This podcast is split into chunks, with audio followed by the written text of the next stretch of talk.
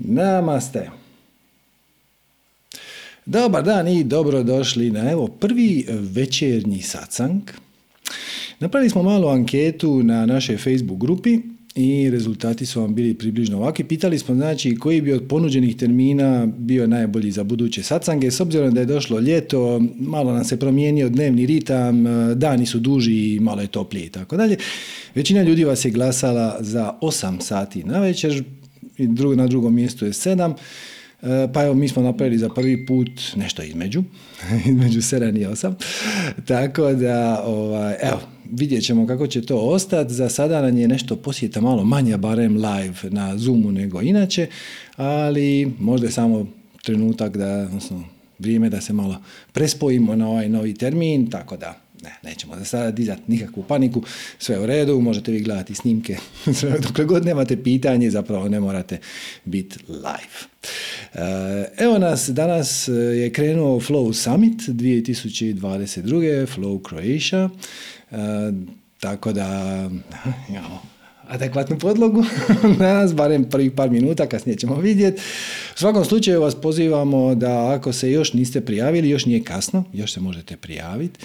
E, link vam je e, cli.re kroz flow.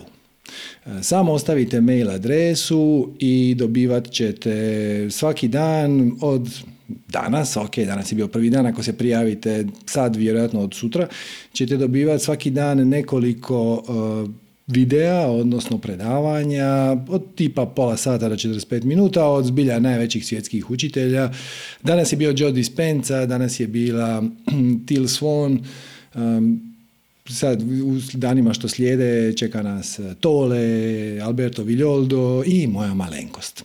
Mislim da sam ja šesti dan, to znači će vjerojatno biti u ponedjeljak ili utorak, ovako nešto. U svakom slučaju to vam je besplatno, svi videi koji dobijete su prva 48 sati, prva dva dana besplatni.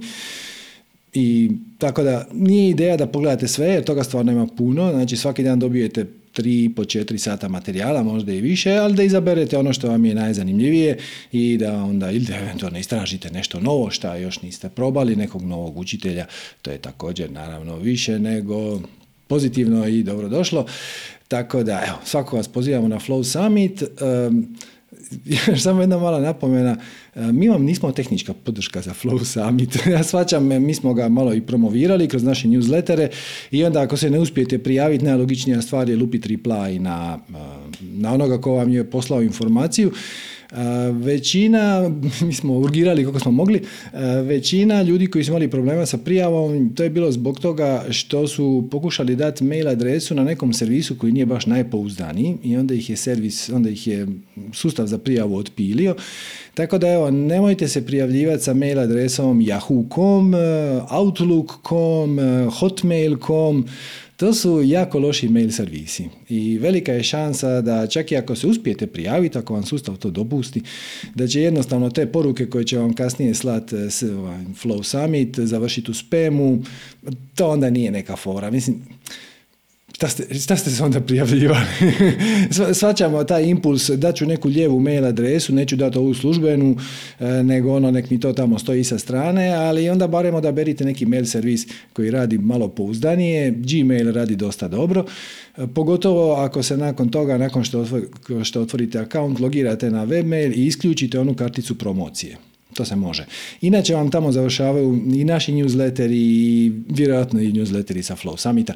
Tako da evo, ako se pokušate prijaviti na Flow Summita, on vam kaže da je vaša mail adresa na servisu koji nije podržan ili ovako neka čudna poruka dođe, samo dajte neku drugu mail adresu koja vjerojatno ste pokušali staviti neku sa Yahoo-a ili sa Outlook.com ili sa Hotmail.com, to, to su besplatni servisi koji baš ne rade najpouzdanije i malo su i zastarjeli, tako da zbilja ne vidim zašto biste se za njih držali, dajte, dajte neki bolji mail.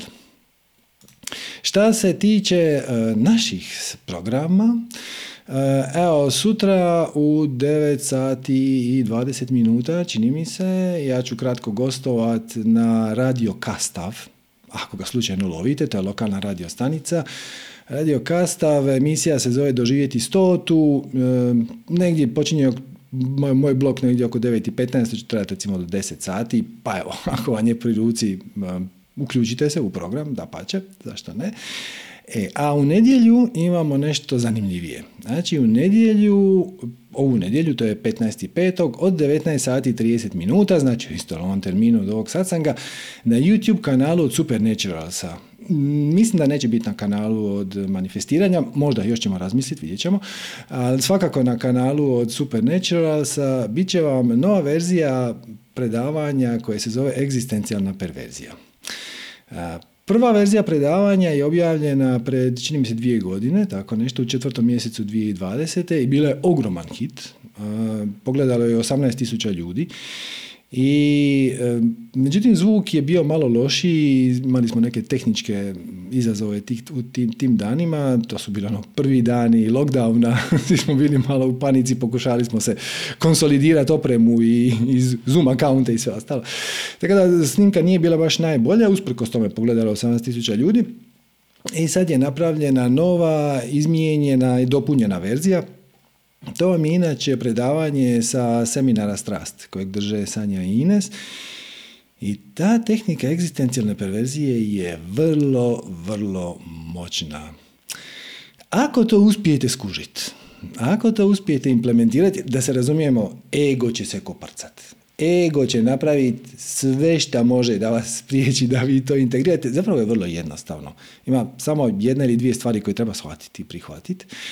I onda početi promatrati sebe na drugi način i život vam se transformira. To je baš i onako jedna, jedna bezočna prečica.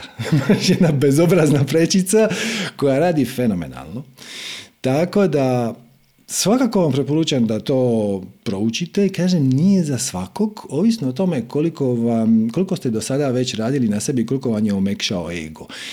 Ego će odmah reći, man to ne može biti, to nije istina, ne, nikako, ja se s time ne slažem, ovo je glupost.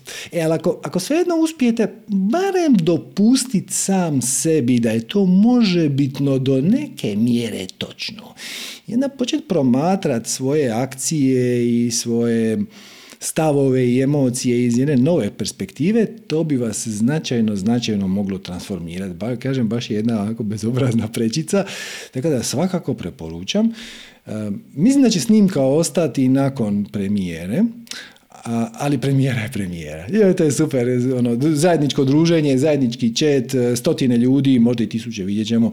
E, to gledaju istovremeno, ima tu nekog, nekog draža, nekog šarma posebnog.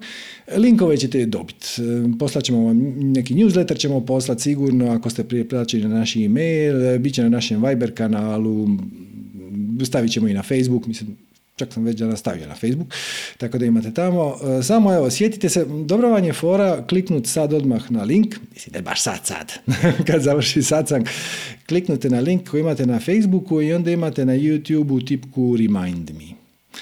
Ako ste logirani na YouTube, morate biti logirani, onda imate remind me onda će vas uh, YouTube podsjetiti, mislim, pola sata prije. Ili uh, imate, pretplatite se na kanal, imate onaj subscribe tip koji je pored njega malo zvonce. Kliknite zvonce i odaberite da želite sve notifikacije sa tog kanala i onda će vas YouTube automatski obavijestiti, mislim, pola sata prije i onda još pet minuta prije, ako nešto. Tako da kažem, egzistencijalna perverzija je jedna stvarno, stvarno moćna tehnika to je jedan pogled na svijet, više od tehnike. Ima i nekih praksi, hm? znate Sanju Ines ne može bez praksi, znači ima i nekih praksi, to je super, naravno, ali prvenstveno je specifična perspektiva, koju ako uspijete usvojiti je baš onako jedan prečac prema sretnijem, veselijem, uspješnijem životu, prema otkrivanju vlastitih blokada, prema prihvaćanju samog sebe, prema prihvaćanju ljudi oko sebe i tako dalje, tako dalje. Nakon toga naravno nikakva neće biti problem ni oprost, ni e, manifestacija ljubavi, ni manifestacija obilja u bilo kojem obliku kad shvatite suštinu te perspektive, da, nazovimo to tako, tako da ja stvarno iskreno preporučam, ako ne možete ovu nedjelju to uloviti u sedam i po na večer, dođite koji dan kasnije i pogledajte snimku, jer, a kažem, možda on neće s vama rezonirati, možda to ne je za vas, ali svakako, svakako vrijedi to istražiti, jer ako rezonira s vama, drastično skraćuje put prema svim mojim visokim vibracijama o kojima mi tu pričamo. Tako da evo, to vam je znači nedjelja 15.5. u 19.30 na YouTube kanalu od Supernaturalsa. Ok, i sad prije nego šta krenemo na vaša interaktivna pitanja, imamo par pitanja koja smo dobili preko Facebooka. E, pitali smo vas ono, ako imate pitanje za koje ne, ne osjećate da vam treba interaktivna pomoć, nego više onako nekog abstraktnog tipa, možete ostaviti e, selfie video, to je preferirano, a možete i napisati u komentaru, inače ćemo mi izabrati par komada i sad ćemo ih u ovom bloku odraditi prije što krenemo na vaša živa pitanja. E, pa evo, za početak imamo jedno video pitanje, pa evo, krenimo odmah. A ima jedno pitanje koje uopće ne bi znala kako ću ga definirati jer je jako složeno, ali e, zanima me da li neko osjeća da ne pripada ovdje ovom svijetu u kojemu sada živi, e, ovoj obitelji, ovoj sredini, ovom poslu, e, ne znam čemu već, jer ima osjećaj da moj dom nije ovdje i jednostavno tražim dom koji mi pripada, koji je negdje drugdje i ne pronalazim, ne pronalazim sam u sebe u ovom svijetu gdje živim. E, jednostavno želim otići iz ovoga svijeta. Eto, u najkraćim crtama e, želim biti negdje drugdje, e, želim pripadati negdje drugdje, možda ne pripadati, ima osjećaj pripadanja negdje drugdje. I ovaj svijet doživljavam kao usputnu stanicu odradla, odrađujući neke obaveze, neke zadatke koje sam dobila. Ne znam već iz koje dimenzije. Ja jednostavno više ne želim biti ovdje. Ja želim biti negdje drugdje. Moj život oni pravi istinski nije na ovom planetu, na, ovoj, na ovom prostoru, u ovoj obitelji, na ovom poslu, ja jednostavno pripadam negdje drugdje. Ja sam cijeli svoj život izgubljena i cijeli svoj život se tražim, imam svoje strasti koje radim, imam svoju obitelj, imam svoju djecu koju volim, ali da to nisam ja. Eto, drago mi je da se i mačka slaže i u pozadini ni ja ne pripadam ovdje. Eto, znači, pitanje i odgovor u jednom, kao što ćete uskoro vidjeti. Znači, pitanje, ja se osjećam kao da ne, ne pripadam ovdje, ne pripadam ovom planetu, moj dom je negdje drugdje. Svima nam je tako. Čestitam, shvatili ste da niste odavde. dakle, šta hoću reći? I pripadate i ne pripadate. Ovisi na kojem nivou, iz kojeg nivoa pričamo. Dakle, naravno, rođeni ste na planeti Zemlji, imate majku zemljanku, imate prijatelje zemljane, imate tijelo koje e, pripada čovjeku, mislim, ženi, to. Samim time pripadate. Ali uvijek se možemo vratiti na ono osnovno pitanje.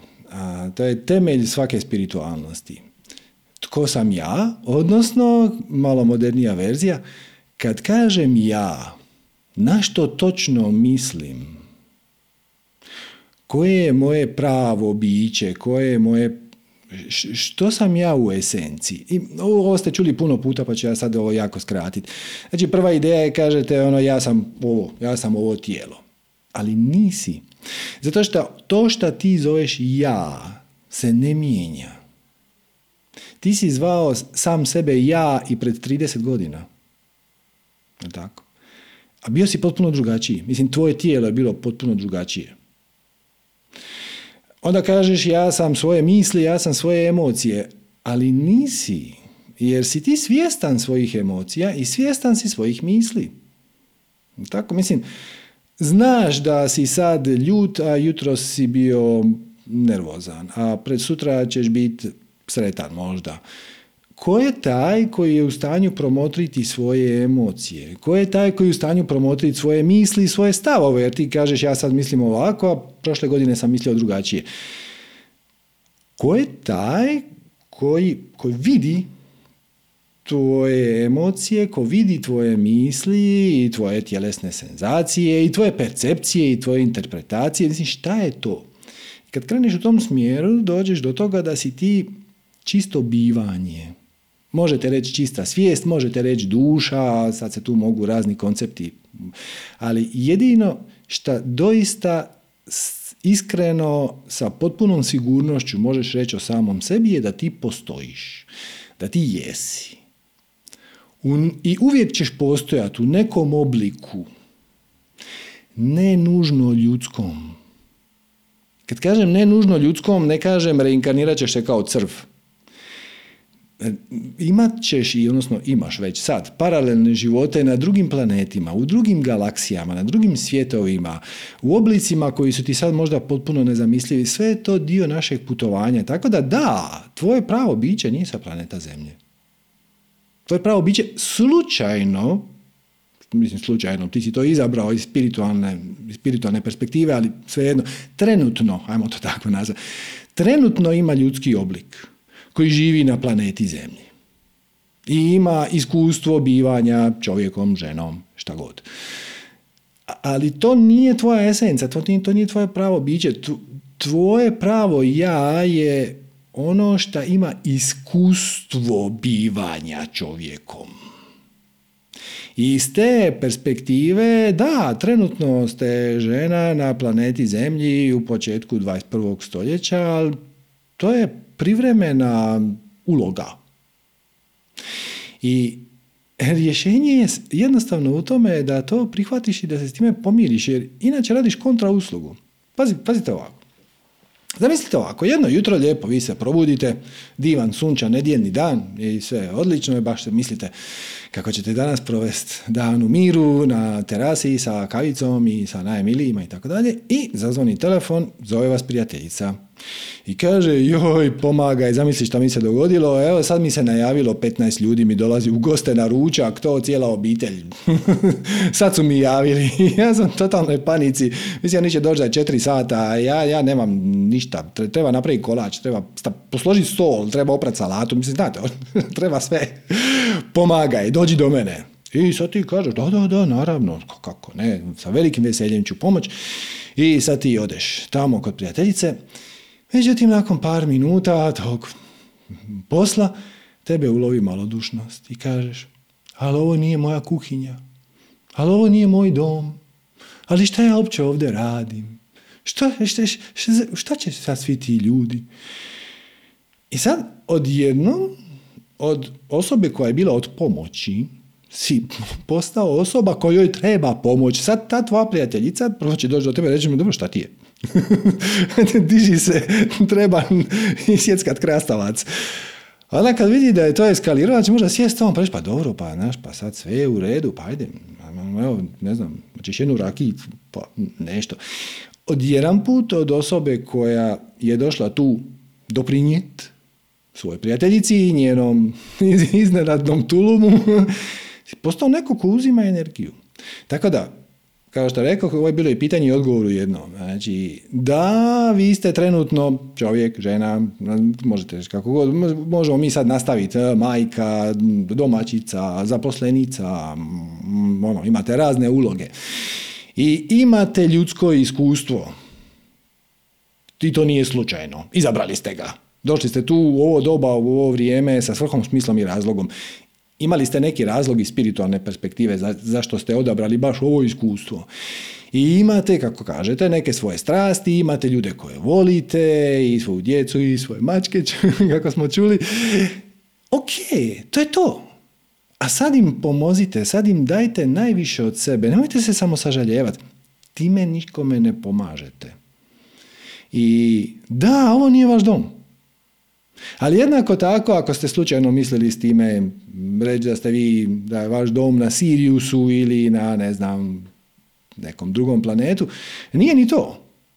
čak i ako ste tamo proveli 300 tisuća godina i ne znam 700 života ili šta već i možda vam je sad ovo zemaljsko iskustvo novo, to je, sve je to privremeno. Na isti način kao što je ona uloga domaćice koja će pomoć prijateljici da pripremi ručak za 15 ljudi u kratko vrijeme je privremena.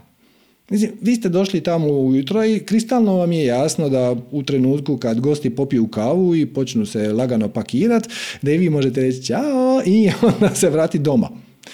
Vaš pravi dom je u spiritu šta ne znači da je ovo ode manje vrijedno. Ne, ne, ne, ne, ne, ne. Izabrali ste ovo iskustvo sa svrhom, smislom i razlogom. I ja vam ne mogu reći koja je to. Ni svrha, ni smisao, ni razlog, ali možete je vi otkriti tako što slijedite svoje male strasti, tako što doprinosite ljudima oko sebe, tako što doprinosite društvu, doprinosite obitelji, doprinosite djeci, prijateljima i tako dalje, tako dalje. Dajte se, da samo malo izađite iz tog jedan mali ja. To, to je samo ego. Jedan mali ja, ja ovdje ne pripadam, ovaj svijet je zao, ne znam, ljudi su užasni, grozni su jedni prema drugima, da, jesu. I šta ćemo sad? I sad ćemo početi otkrivati svoju svrhu i dijeliti svoje talente najviše i najbolje što možemo svima kojima možemo na neki način doprinijeti pomoći, to, to je to i to će vas dovesti do vaše svrhe smisla i onda će i nestati ta apatija i ta depresija, šta ja ovdje radim, ovo nije moje mjesto, je, privremeno, ali je. I nije slučajno da ste tu izvucite maksimum iz toga. To, tako da, odgovor na pitanje, ja se cijeli život osjećam kao da tu ne pripadam, odgovor je zapravo da. Mislim, ne istovremeno ne pripadate nigdje i istovremeno pripadate jednako, podjednako svugdje. Ali ovo što se sad nudi, ovaj čas sad i ovdje, to što sad jeste, nije ni malo slučajno i samo slušajte taj glas koji vam i mislite malo više o drugima, malo manje o sebi. Kako mogu doprinijeti drugima u njihovom životu, koji su moji talenti koje drugi potrebuju, koje ja mogu podijeliti ili drugim, na drugim riječima slijed, krenite slijediti svoju strast i onda će te dubioze nestat. I onda ćeš shvatiti da da, ti si tu privremeno, možda još 20 godina, možda još 50 godina, možda još 5 godina, nemam pojma, ali šta god da život, odnosno kreacija nam stavi na put, nije slučajno. I da, možda ćete u sljedećem životu, linearno gledano, svi se životi događaju u isto vremena, pustimo sad, Možda će u sljedećem životu izabrati neko drugo iskustvo, neko drugo biće na planeti Zemlji, u nekom drugom vremenu, možda u budućnosti, možda u prošlosti, gledano iz linearne perspektive, možda ćete biti u nekom drugom planetu, sve je ok, sve, sve, sve je to dio te igre, ali sad i ovdje napravite najviše što možete, doprinesite drugima i to će vas izgraditi i pripremiti kvalitetnije za sljedeći život. Svi mi... Eh, učimo nekakve fundamentalne bitne stvari. Učimo se bezuvjetnoj ljubavi, učimo se prihvaćanju, učimo se bezuvjetnom služenju i gledajte što ne naučite u ovom životu, naučit ćete u nekom drugom, nigdje vam se ne žuri, vi ste vječno i neuništivo biće, čak i vječno je krivo, samo jeste, vam prostor i vremena, nikad nećete nestati i tako dalje, sve smo to puno puta prošli, a samo hoću reći, smaj, opustite se. Samo se malo opustite i onda pogledajte kako možete doprinijeti životu drugih. Koji su to vaši talenti, koji su to ljudi, koje su to bića, ne moraju biti ljudi, možda više vam rezonira pomagati psima, mačkama, odlično, stablima, izvaredno. znači, dajte malo više sebe drugima, sad više misliti na druge, manje na sebe. Nije poanta da, da ne misliš, da misliš o sebi lošije, nego samo da misliš o sebi manje. I idealno uopće. Nego daš se drugima. I sve si riješio. Ok. Se nadam da smo to adekvatno adresirali. Kaže Zora, dalje su pisana pitanja.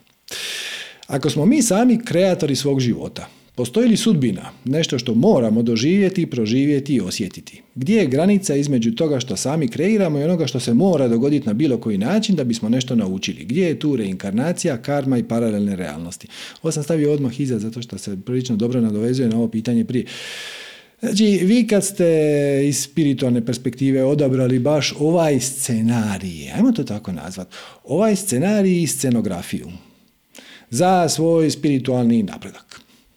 Znači, kad ste izabrali bit na planeti Zemlji početkom 21. stoljeća, izabrali ste ga jer je iz nekog razloga e, to najbolje odgovaralo onome što ste htjeli naučiti, iskusiti, proživjeti. I vezano za to ste odabrali temu. Postoji, ajmo reći, tema inkarnacije. Koja je tema inkarnacije? To ćete jednostavno ustanoviti. Tamo gdje imate najviše izazova.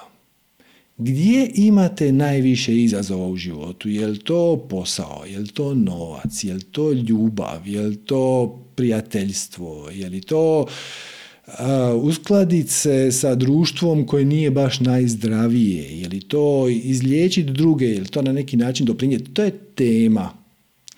E sad, kako ćete vi točno tu temu realizirati? Stvari slobodne volje. To vam je kao da imate hodnik. E sad, gledajte, unutar tog hodnika vi ste odlučili prohodati taj hodnik. E sad, hoćete li ga prohodati brzo, sporo, po strance, unatraške, hodajući po zidovima, puzeći, to je vaša stvar. Možete i dva koraka napred, dva koraka natrag, tri koraka napred, jedan natrag. Kako god hoćete, to je stvar slobodne volje. Ako ste vi tu došli iskusit, odnosno na primjer, naučiti se bezuvjetnom prihvaćanju, što, što je idealan scenarij scenografija za to, jer kad otvorite vijesti i kad pričate sa ljudima koji nisu toliko u ovim našim temama, imat ćete brojne primjedbe. tako. E sad, da li možete svejedno ih voljeti, svejedno ih prihvatiti bezuvjetno? Da li ste to u stanju? I ako niste, šta mislite, odnosno šta vjerujete da vas u tome spriječava? Zašto vjerujete da se s nekime morate slagati da biste s njim da biste ga mogli voljeti. Te dvije stvari nema veze jedna s drugom, ali svačam da ti treba vremena da to probaviš i zato si tu. Tu lekciju ne možeš naučiti ako se nalaziš u društvu koje je vrlo pozitivno i gdje više manje se slažeš sa svima, samo je sad stvar ukusa jer neko više voli kruške, neko više voli jabuke. Ali kad dođete ovdje gdje velika većina ljudi ne razmišlja ni o okolišu, ni o, ni o ljubavi, bože, sačuvaj, nego su samo u nekakvom ego tripu od pohlepe, od nekih strahova, od nekih tjeskoba i sad bi ti trebao voljeti nekog ko se na svih izderava. Trebao bi shvatiti da koliko je njemu zapravo teško i kako sve te loše manifestacije njegove osobnosti proizlaze iz njegovih vlastitih negativnih i limitirajućih definicija uvjerenja i onda ga prihvatiti tako kakav jest, neovisno o tome što ti se uopće ne sviđa. E, to je izazov. to je izazov. I ova naša inkarnacija trenutna pruža obilje izazova. Obilje kako pomoć drugima, a da pri tome ne budeš pohlepan.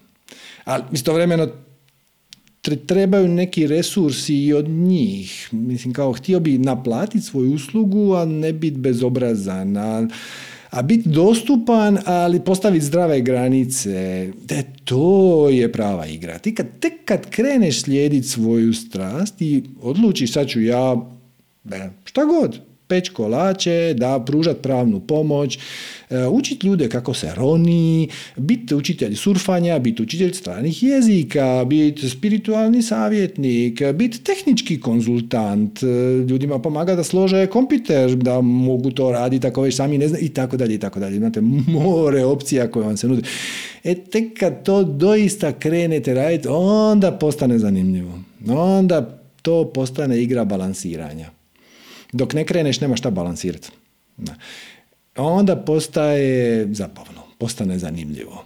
Tako da, ništa se ne mora dogoditi na bilo koji način. Sve što ne naučite u ovoj inkarnaciji, naučit ćete u nekoj drugoj.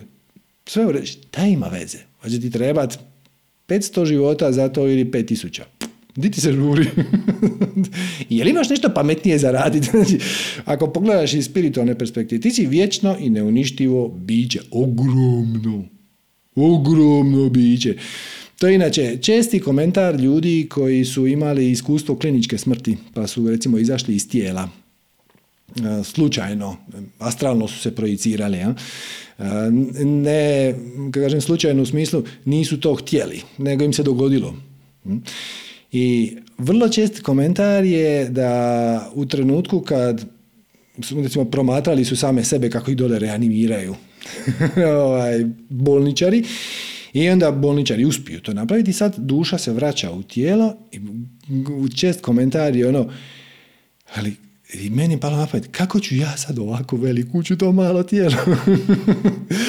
I, ovaj, I onda naravno uđeš. Tako da ništa se ne mora dogoditi. Ovdje imaš priliku nešto naučiti. To, je kao, ovo je kao jedan dan u školi. Nema ni jedan konkretan dan u školi unutar kojeg ti nešto moraš naučiti.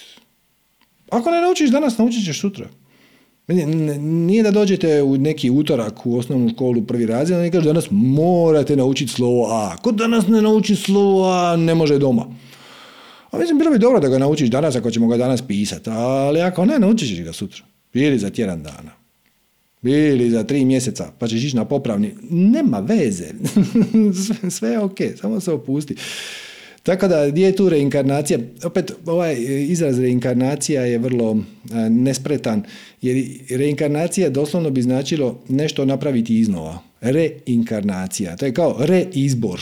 Znate, napravili smo izbor, a sad ćemo ponoviti cijeli proces iz nekog razloga i napravit ćemo reizbor. Ili ćemo napraviti rekalkulaciju poslovnog plana. Znači, već smo napravili poslovni plan, ali nešto nije dobro, sad ćemo to rekalkulirati. Napravit ćemo još jednom, jedno te isto. Zapravo, svi životi se događaju istovremeno, jer postoji samo jedan trenutak u svemiru i to je sad. Na vrijeme je samo posljedica zapravo misli. Znači, um kreira vrijeme, to je nus proizvod našeg prebacivanja iz paralelne realnosti u paralelnu realnost. tako da, zapravo ti iz ovog života vučeš paralelne veze prema svojim drugim životima, povlačiš iskustva, dijeliš iskustva i tako dalje. A što se tiče karme, karma doslovno znači akcija. To je to što riječ karma znači. Karma je akcija. I to doslovno znači da akcije imaju posljedice. I ako ti napraviš nešto i nisi zadovoljan sa posljedicom i iz toga nešto naučiš, karma nestaje. Karma nije kazna. Karma nije uh, ono, Bog ti se sveti zato što nisi bio poslušan. Ne, ne, ne, ne, ne, ne. Karma znači da je tvoj život pod tvojom kontrolom, da ga ti u cijelosti kreiraš kroz svoje akcije koje imaju posljedice. I ako ti napraviš akciju i dobiješ neželjenu posljedicu, ali iz toga ništa ne naučiš i kasnije ponoviš tu akciju i dobiješ i tu posljedicu, naravno, onda ljudi kažu ono, ja imam lošu karmu, meni se sve zakomplicira. Ali, ajde vrati se dva koraka natrag, vidi zašto se to zakompliciralo, što uopće znači zakomplicirati. Možda je to izazov. Možda je to poziv da nešto naučiš, da nešto napraviš malo drugačije. E, da se malo raspitaš, da napraviš dva pozitivna koraka. I onda ako si nešto naučio iz te situacije i promijenio je u smislu da ćeš sljedeći put napraviti drugo, karma nestaje ideja karme kao kazne zbog prošlih loših dijela, to, to je glupost. To je zastarjela definicija. To je samo nametnuta definicija koja nema nikakvog smisla. Ideja je da poduzmeš akciju, uočiš posljedicu i ako s tim nisi zadovoljan, iz tog procesa nešto naučiš i drugi put postupiš kvalitetnije. Ili barem više u skladu sa svojim pravim bićem. Okay. Pita Mary. Da li drugi oko nas imaju slobodnu volju? Ili su oni abstrakcije našeg uma? i ponašaju se prema nama onako kako mi očekujemo da će se ponašati. O tome je govorio Neville Goddard ili svatko ima svoju stvarnost i zajedno se ko-kreiramo. Ti si potpuni gospodar svoje stvarnosti, što ne znači da drugi u tome ne učestvuju. Am to ovako. Zamislite da se nalazite u kugli od gume, ali tanke crne gume, znači vi ne vidite ništa van, ta kugla je vaš jedini sučelje prema svijetu. I sad neko dođe izvana i nasloni ruku na tu gumenu kuglu. I vi iznutra gledajući vidite otisak ruke na gumenoj kugli. Tako. Znači, to iskustvo promatranja otiska je sazdano isključivo od tvoje energije, u ovom slučaju isključivo od gumene kugle, ali je inicirano izvana. Drugim riječima, istovremeno mi promatramo druge i ko kreiramo, učestvujemo u ovoj interaktivnoj simulaciji, ali kakve će to utjecaj imati na tebe, ovisi isključivo o tebi. Nije važno šta se događa, važno je šta ćeš ti napraviti s time šta se događa. I to te stavlja u određenu vibraciju koja te onda vodi prema paralelnim realnostima koje e, kvalitetnije rezoniraju sa izmjenama koje si već napravio unutar sebe, odnosno sa tvojom trenutnom vibracijom. I naravno sad će neko reći, ono je, je, ali šta ako mene neko zaustavi na cesti i onda mi odvali šamar. Da, ali ti si na neki način tu situaciju privukao u svoj život. I opet, ok, neko ti je odvalio šamar, šta ćemo sad? Možeš se nasmijet, možeš samo reći ono, dobro, hvala, doviđenja i odmaknete od a možete se i potući. E to je tvoja odluka, to je tvoja slobodna volja. Šta ćeš ti napraviti sa tom situacijom?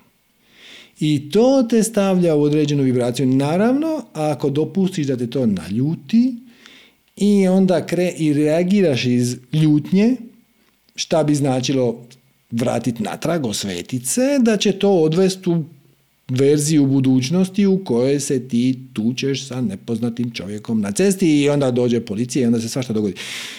S druge strane, ako ti na to kažeš, a, dobro, ja, gospodine, ne, znam šta je vama, ali znate šta, ja vam opraštam, hvala, doviđenja, kuku, ne se dogoditi ništa. Možeš zaboraviti to istog sekunda. I samo ideš dalje. Tako da, da li su druge abstrakcije našeg uma? To vam je više kao, zamislite ovako, uzmete četiri prozirne plastične folije i na jednu nacrtate crvenu kuglicu, na drugu nacrtate plavu kuglicu, na neko drugo mjesto pa onda tako dalje. Kad spojite te četiri folije, izgleda kao da imate list papira, odnosno jednu foliju na kojoj se nalaze četiri točke, ali zapravo to su četiri lista koji svaki sadržava jednu točku. Ste ga uspjeli pohvatati. Znači, ti si gospodar jedne svoje folije. Imaš interakciju s drugim ljudima, definitivno, ali nije važno toliko šta ti dolazi izvana. To ne manifestira tvoju realnost. Tvoju realnost manifestira ono kako ti reagiraš na to. Šta ti napraviš sa onim što se događa izvana. Tako da jedno i drugo je točno. Da, drugi imaju slobodnu volju. Da, oni su Abstrakcija našeg uma u smislu da jedina stvar koju inače ti u životu e, možeš percipirati uopće je sadržaj tvog iskustva. Tako? Jedina stvar s koja je s kojom uopće imate dodir je sadržaj vašeg iskustva života. I da, on utječe odnosno na njega utječu stvari koje vidiš, čuješ, okusiš, mm, sve je to, da, ali prvenstveno filtrirano kroz tvoj sustav definicija uvjerenja koji će reći ovo je dobro, ovo je loše, ovo mi se sviđa, ovo mi se ne sviđa, ovo se nije smjelo dogoditi, ovo bi se trebalo, ja želim, ali ja ne želim i tako E, to kreira vibraciju i ta vibracija ti zapravo oblikuje okolnosti. I možeš reći da se ljudi ponašaju prema nama kako mi očekujemo da će se oni ponašati, jer te to stavlja a priori u određenu vibraciju.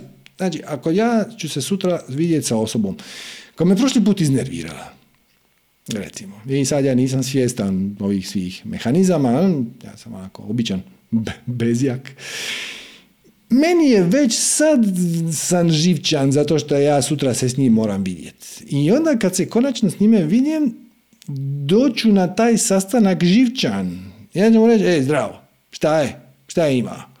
Aj daj, šta to moramo riješiti? Aj brzo. I onda će on na to reagirati na isti način. Ono, šta ti ljudiš, daj, idi k vragu. I to neće ispati dobro. S druge strane, možda me on iznervirao prije dva tjedna, ali ja sam uočio da me on iznervirao. I shvatio sam da sam tanak na to da me ljudi ne poštuju. Na primjer, on me, na primjer, ne poštuje. Ok, i sad ja osjećam da, odnosno, otkrio sam, zahvaljujući njemu, da imam slabu točku, a to je ako mene ljudi ne poštuju, to me iznervira. Šta je totalno glupo. Zato što, zašto bih ja dopustio da stav drugih o meni utječe na moj život? Zašto bih ja svoju vibraciju, svoje stanje, odnosno to da li sam ja dobre volje ili sam živčan, prepustio slučajnosti ili nekoj drugoj osobi ili nekim okolnostima, to, to samo nema smisla. Zašto? Zašto? Šta sad? Kako ja mogu spriječiti nekoga da me ne poštuje? Prema tome, ja sam izložio svoje vibracijsko stanje svima drugima koji, i sad sam to osvijestio. Hvala mu, hvala mu. I sad idem na taj sastanak sa zahvalnošću i zapravo možda čak i sa blagom nadom da ću otkriti još nešto, da će me sad iznervirati na neki drugi način. I onda dođem tamo, malo oprezan, malo se povučeš u sebe, u tom smislu oprezan, ne oprezan kao ono držiš se na dva metra, nego uh, svjestan da bi ovo moglo biti za mene izazovno i malo se monitoriraš. Malo ostaneš više unutra, potpuno se otvoriš, e, pozdraviš čovjeka srdačno, e, Bog, e, e, i ako te ponovno uspije pogoditi na neku drugi način, ili isti, to primijetiš, ispušaš, zahvališ se i nastaviš. Nema, tvoja vibracija nema nikakve veze sa okolnostima. Tvoja vibracija ima veze sa načinom kako ti na nju reagiraš. Ako nisi svjestan da ona ovisi o tvojoj sustavu definicije uvjerenja, prepušten si na vjetrometini slučajnosti.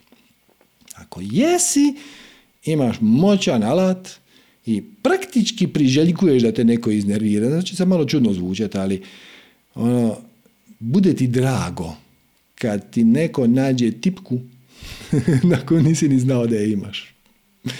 I onda život se transformira. Tako da, da, oni su abstrakcije našeg uma, odnosno oni su naše projekcije, oni su ono što mi vidimo filtrirano kroz definiciju uvjerenja. Možda su oni skroz u redu, ali podsjećaju nas na neko ako nam išće na žice u osnovnoj školi. I onda mm, odmah pušemo na njega. To je projekcija, to je čovjek nema nikakve veze s time. ali naš stav ili a priori to je samo stvar našeg odabira kad osvijestiš da ti biraš svoj stav prema okolnostima, ali na konju si onda, onda život krene klizicama. Ok, Dragana. Postoji li neka mantra ili recimo to tako trik da se riješimo stalnih misli, to je strahova od svega, pogotovo dok nešto radimo, povreda lomova i slično. Koliko takvi potječu iz racionalnog, to jest mogu donekle imati smisla zbog zdravstvenog stanja, koliko iz opće nesigurnosti i kako ih neutralizirati. Pa naravno da iz opće nesigurnosti. Ali zašto je to tako dramatično? To to je zapravo pravo pitanje. Ok, ja sad idem nešto raditi, idem brat trešnju i popeću se na ljestve.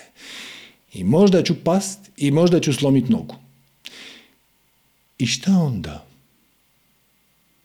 Ako mi je to takva drama, onda mogu zamoliti nekog drugog da mi pobere trešnju, a s druge strane, ako se jednostavno suočiš time, da će bolesti dolaziti i odlaziti, da će ljudi dolaziti i odlaziti, da će situacije postajati bolje i postajati gore i da to nema nikakve veze sa, možda to što ćeš pasti slomiti nogu će biti najveći blagoslov.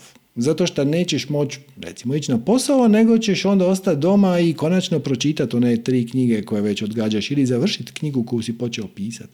Tako da, ovo je samo refleksija negativnih definicija i uvjerenja.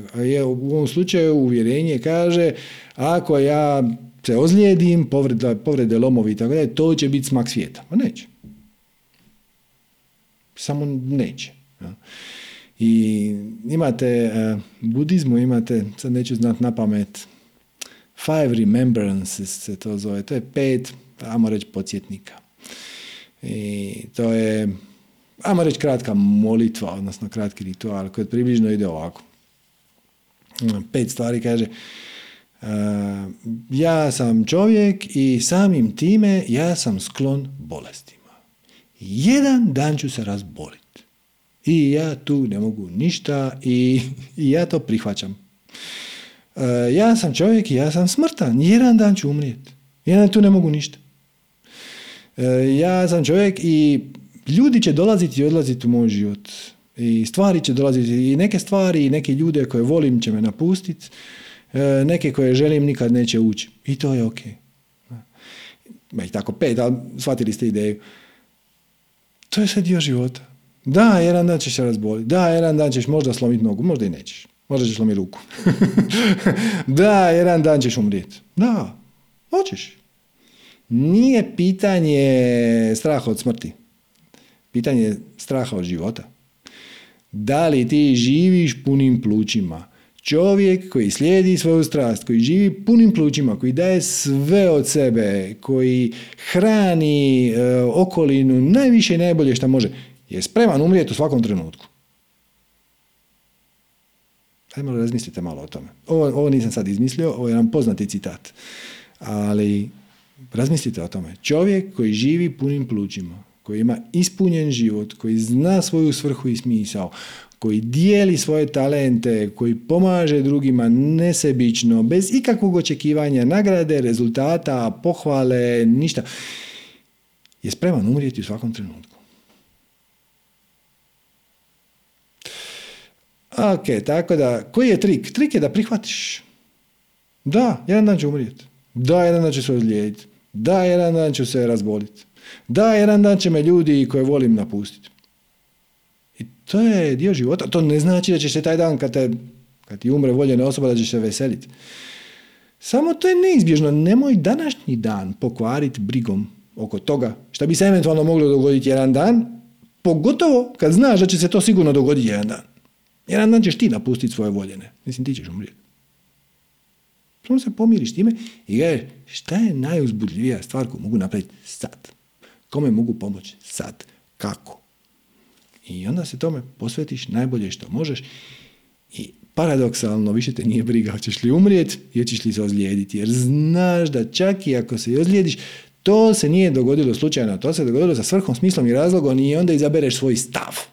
A tvoj stav u toj situaciji jednostavno može biti ono, ogle, sad se više ne mogu kretat na sljedeća tri mjeseca, koja mi to vrata otvara? Šta sad imam vremena, inače nemam? To je biranje stava prema okolnostima. Kaže Željka, znam da nisi liječnik, ali zanima me iz perspektive manifestiranja kako se izboriti sa napadima panike. Napadi panike su tjeskoba.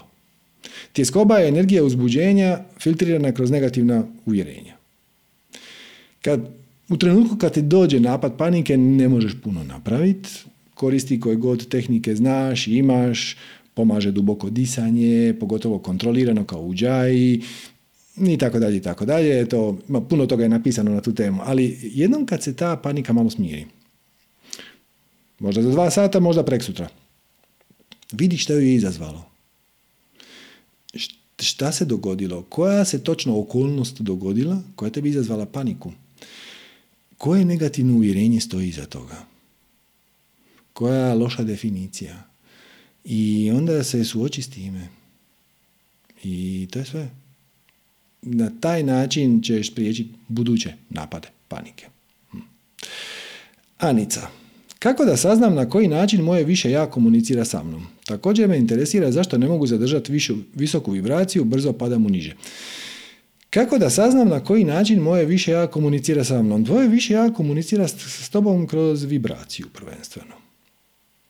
Drugim riječima, kad se osjećaš uzbuđena, sretna, kad ti nešto potiče radoznalost, kad ti nešto potiče veselje.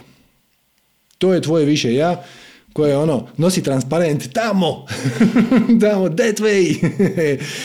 I samo poduzmi akciju u tom smjeru. Posljedično će se početi događati sinhroniciteti. Možeš reći da je na neki način i to način komunikacije tvog višeg ja, ali više ja nema snagu i moć aktivirati sinhronicitet. Ako ti nisi poduzeo predradnje, znači, Tvoje više ja ti kaže, idi tamo ili pročite ovu knjigu, ovo, ovo, ovo, ovo je bitno, ovo je bitno, ovo, ovo pročite, ovo. I sad ti gledaš tu knjigu i ono, mm, kako zanimljivo, kako uzbudljivo.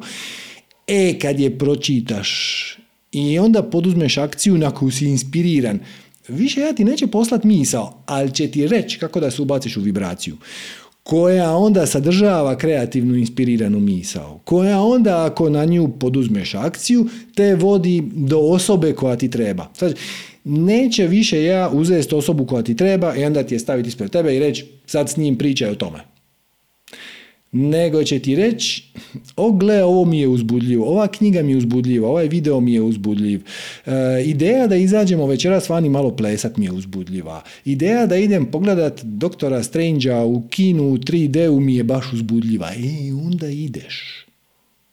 Onda samo odeš. I onda će to aktivirati ideje, kreativnost, inspiraciju, sljedeće akcije nad kojima treba poduzeti akciju. Ako ne poduzmeš akciju, ne dogodi se ništa. Akcija je znak da si ti čuo svoje više ja, ti svom višem ja kroz akciju kažeš je, je, čuo sam te, evo, radim, radim, evo, i spreman sam za dalje. Zašto bi ti dao drugi korak kako nisi još riješio prvi? Nema smisla. Hm? To je ko kuharica. Ono. Prvo, ono, pripremi sa strane malo šećera. Ako nisi pripremio malo šećera, što će ti reći sad izvadi brašno? Ajde, idemo po redu. idemo po redu. Na taj način tvoje više ja komunicira s tobom. Zašto ne možeš zadržati visoku vibraciju? Zato što imaš loše definicije uvjerenja u nekim situacijama. Primijeti kad, šta, zašto i kako. To, to je bitno. Znači, to zašto ne mogu zadržati visoku vibraciju, brzo padam u niže, to je onako vrlo abstraktno pitanje. Ko te baci u nižu vibraciju? Jel te odlazak na posao baca u višu vibraciju? Jel te razgovor sa roditeljima baca u višu, nižu vibraciju? Šta god. Jel te razgovor sa partnerom baca u nižu vibraciju? Je li razmišljanje o školi u kojoj idu tvoja djeca? Dakle, šta te baca u nižu vibraciju? I onda pogledaj e, koje točno uvjerenje stoji iza toga. U što bih ja trebao vjerovat da ta situacija meni proizvodi tjeskobu, tugu, apatiju i to. Ili šta je najgore što se može dogoditi? Bilo koji od alata koji mi inače.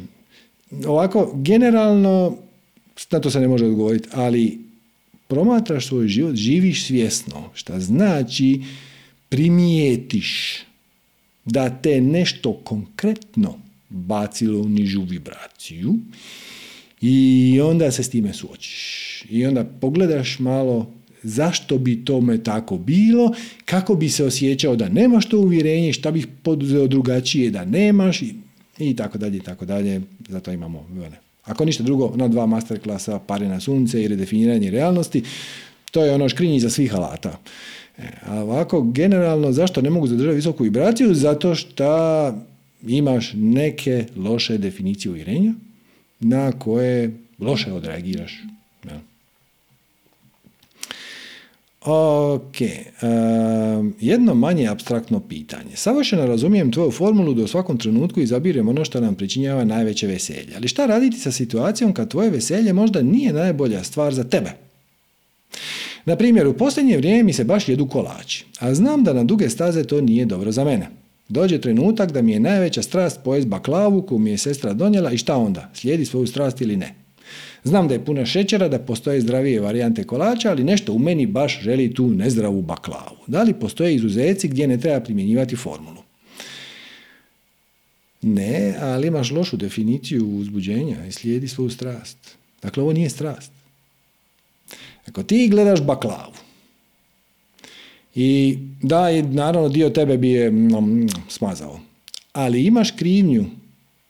Ali to nije uzbuđenje, to nije strast. Da li tvoja definicija strasti uključuje krivnju? Ako nije, onda to nije strast. Svaćaš? Šta bi bilo da je ne pojedeš? Kako bi se osjećala da je ne pojedeš? Sad zamisli to, odupreš se tom porivu i zaključiš da nećeš pojest. Ima nešto malo, mala pobjeda je tu, a? čak bi se bolje osjećala nego da je pojedeš. Ono što tebe vuče prema toj baklavi je manas. Ovo, smo, ovo je detaljno obrađeno u pare na sunce, ali u najkraćim crtama ću vam to sad ispričati. Znači, džinana yoga, yoga, znači tehnika dostizanja visokih razina svijesti isključivo kroz um. Više manje isključivo kroz um. Kaže da naš um se sastoji od tri dijela. Manas, budi i ahamkara. Aham, manas, samo počet manasa. Manas je ovaj čavrljajući um. Ovaj koji stalno nešto... To je ono što u budizmu zovu monkey mind. To je ono um koji skače sa grane na granu. E, pa ono, pa to, to, znate kako to izgleda. Ono, joj, već je srijeda. Joj, već je srijeda, šta ću ja ovaj vikend? Ajme, ovaj vikend će trebati nešto iskuhat. Ajme, ali ja u petak moram izaći van. A auto mi je na servisu. Joj, kako ću... To je manas. I svi imamo iskustvo manasa, to je ovaj bezvredni um koji pokušavaš, odnosno koji vježbaš, stišat i mrvicu, mrvicu ukrotit kroz meditaciju i kroz razne druge tehnike. Drugi dio uma je budi. Budi je intelekt. Budi je intelekt i on je uvijek usadi ovdje. I kad ti gledaš baklavu, tvoj budi kaže to nije dobro za tebe. Nemoj, to pojesti. Manas kaže, zašto ja ne bi pojeo baklavu? Pa šta ima veze? Pa ima to puno kalorija, ali jutro sam postio. Pa, pa, pa, pa, pa, pa ja mogu, ja ne mogu, ali on tamo može, ja ne mogu. Samo govori glupost. I onda imate treći dio, to je ahamkara, koja će svemu što ti smisliš, bez obzira dakle je došlo, nalijepiti etiketu ja. Ja sam to smislio. to je moja ideja. Ja ne znam, ja mogu, ja ne mogu, ja bih pojeo, ja ne bih pojeo. Za ovo, za ovo razmatranje to ono je manje bitno, ali ona vam daje efekt da su to vaše misli, iako zapravo nisu. Opet, široka tema. I to vam je jako, jako lijepo, dajte mi samo sekundu, ilustrirano, e, ovom sličicom, ovo smo već smo imali par puta, ovo je iz Bhagavad Gita e, i vjerojatno ste vidjeli ovu ilustraciju i ona vam upravo želi objasniti taj odnos između tijela, uma, intelekta, manasa, odnosno čavrljajućeg uma i tako dalje. Znači, u ovoj metafori, ovo je zapravo metafora, sama kola, znači kočija, sa kotačima, sa ovim baldahinom i tako dalje, vam predstavlja vaše tijelo. Znači, vaše tijelo je instrument za kretanje kroz svijet na sličan način kao što ova tu kočija, odnosno kolica, kola, kako ti to hoćete zvati, su instrument za kretanje ove dvojice junaka kroz bojno polje, jer ovaj izad je vojnik. Konji, ova četiri konja, simboliziraju manas, taj čavrljajući um. Uzde koje drži ovaj kočijaš u ruci su ne, pardon, e, konji su osjetila, a uzde su manas. Znači, konji su osjetila, uzde su manas, a kočijaš koji tu s njima upravlja je intelekt. Ništa to nije tvoje pravo biće. Tvoje pravo ja je ovaj lik izad za lukom i strijelom koji živi svoju strast. U ovom slučaju njegova darma, odnosno njegova, njegov spiritualni put je da se bori za pravednu stvar. Sad opet, ne bih htio ići u velike digresije. Velike, dakle, ovaj kočijaš je Krišna, on je zapravo Bog i tako dalje. Ovaj izad je Arjuna, veliki junak, o tome bi se dalo pričati jako dugo, ali šta ova ilustracija hoće reći? Konji koji su našta osjetila. Konji simboliziraju osjetila. Oni da ti njih ne držiš kroz uzde, sa uzdama čvrsto, oni bi otišli svak na svoju stranu.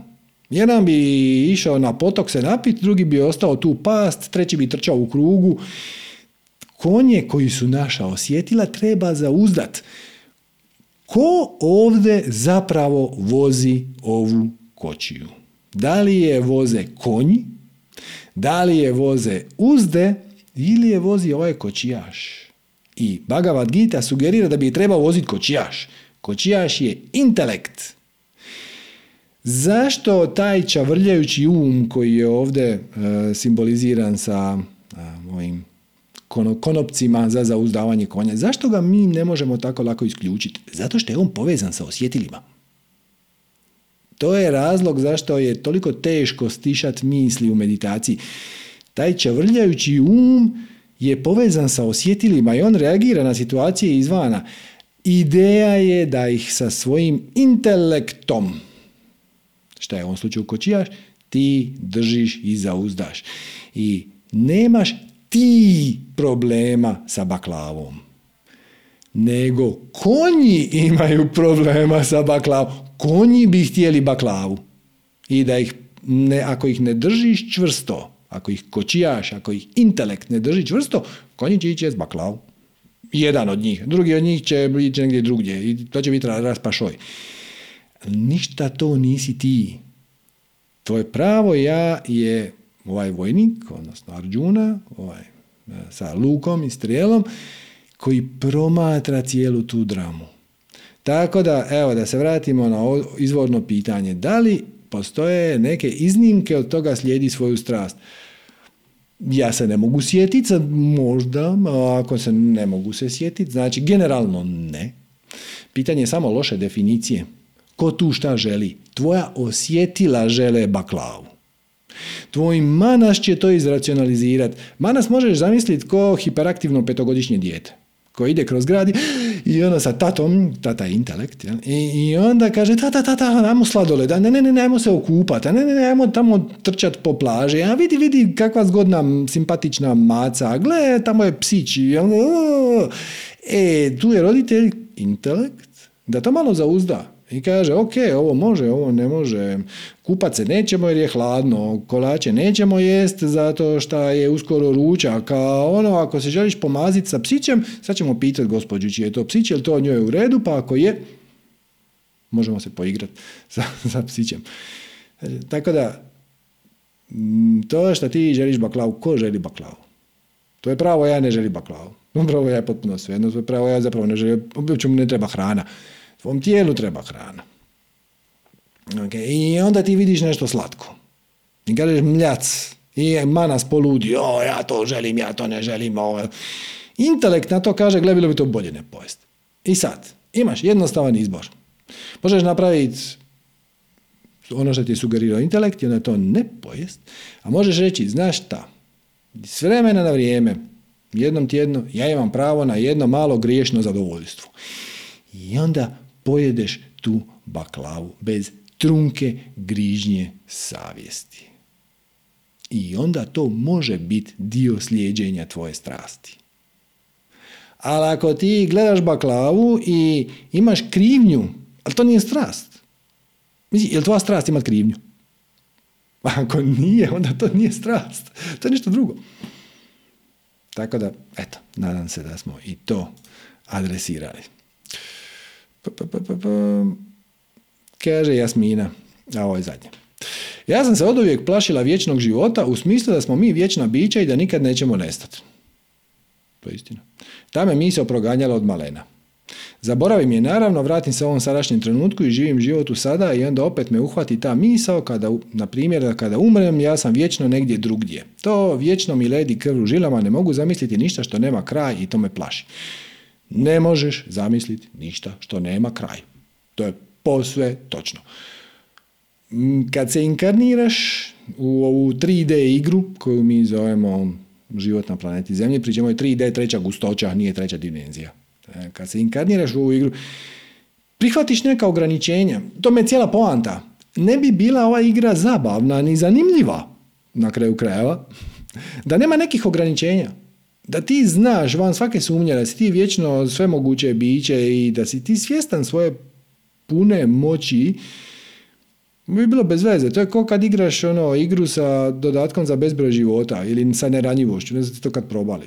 Imate one igre, pucalice ili tako nešto i onda staviš sebi da si neranjiv. Bude zabavno prve tri minute, nakon toga je bez veze. Mislim, samo ugasiš jer mm, nema nikakav izazov u tome. E, jedan od, izaz, jedan od ograničenja koje smo prihvatili je da imamo um koji nije u stanju percipirati ništa, ništa je vječno, ništa je beskonačno. I, I najveći matematičari se s time muče. Tako da, to je skroz u redu. Ono što ja ovdje vidim kao izazov, bilo bi bolje da smo interaktivno. Šta ti misliš da se dogodi kad umreš? Znači, svačam da je izvor stresa ideja da si vječno u šta, u nekom vojdu. Ono, sad ću ja umrijet i onda ću se onda će sve oko mene nestat i ja ću biti u crnom velikom praznini vječno. I meni se ledi krv u žilama. Ali to nije ono što se desi. Ti se samo probudiš. Ti se probudiš u spiritualnom svijetu na sličan način, gotovo identičan, kao kad ideš spavat i onda imaš san koji je neko iskustvo, šta god. U tom snu ti si zmaj, princeza, kralj, nešto se desi, nije važno, ili samo hodaš ulicama Pariza i jedeš trešnje, nije uopće bitno, imaš neki san. I onda u jednom trenutku se probudiš, zazvani budilica. I samo kažeš, aha, aha, čekaj, pa ja sam u krevetu, ja nisam u Parizu. I hoću natrag. Rađe bi u Parizu ja trešnje, pa makar i fiktivno u glavi, nego sad tu se digo više na posao. Ok, ali samo se probudiš i osvijestiš svoje pravo biće. Ti nisi taj lik u snu koji hoda ulicama Pariza i je trešnje, nego si ti nešto drugo.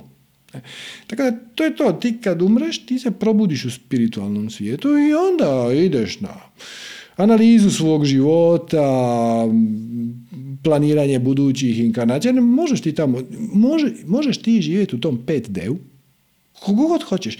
Nema nikakve žurbe. Nije, nije ta reinkarnacija ono, e, automatizam. Ono, umreš i onda puf, u sljedećem trenutku si zec. u šumi. Nije, ne, ne, ne, ne.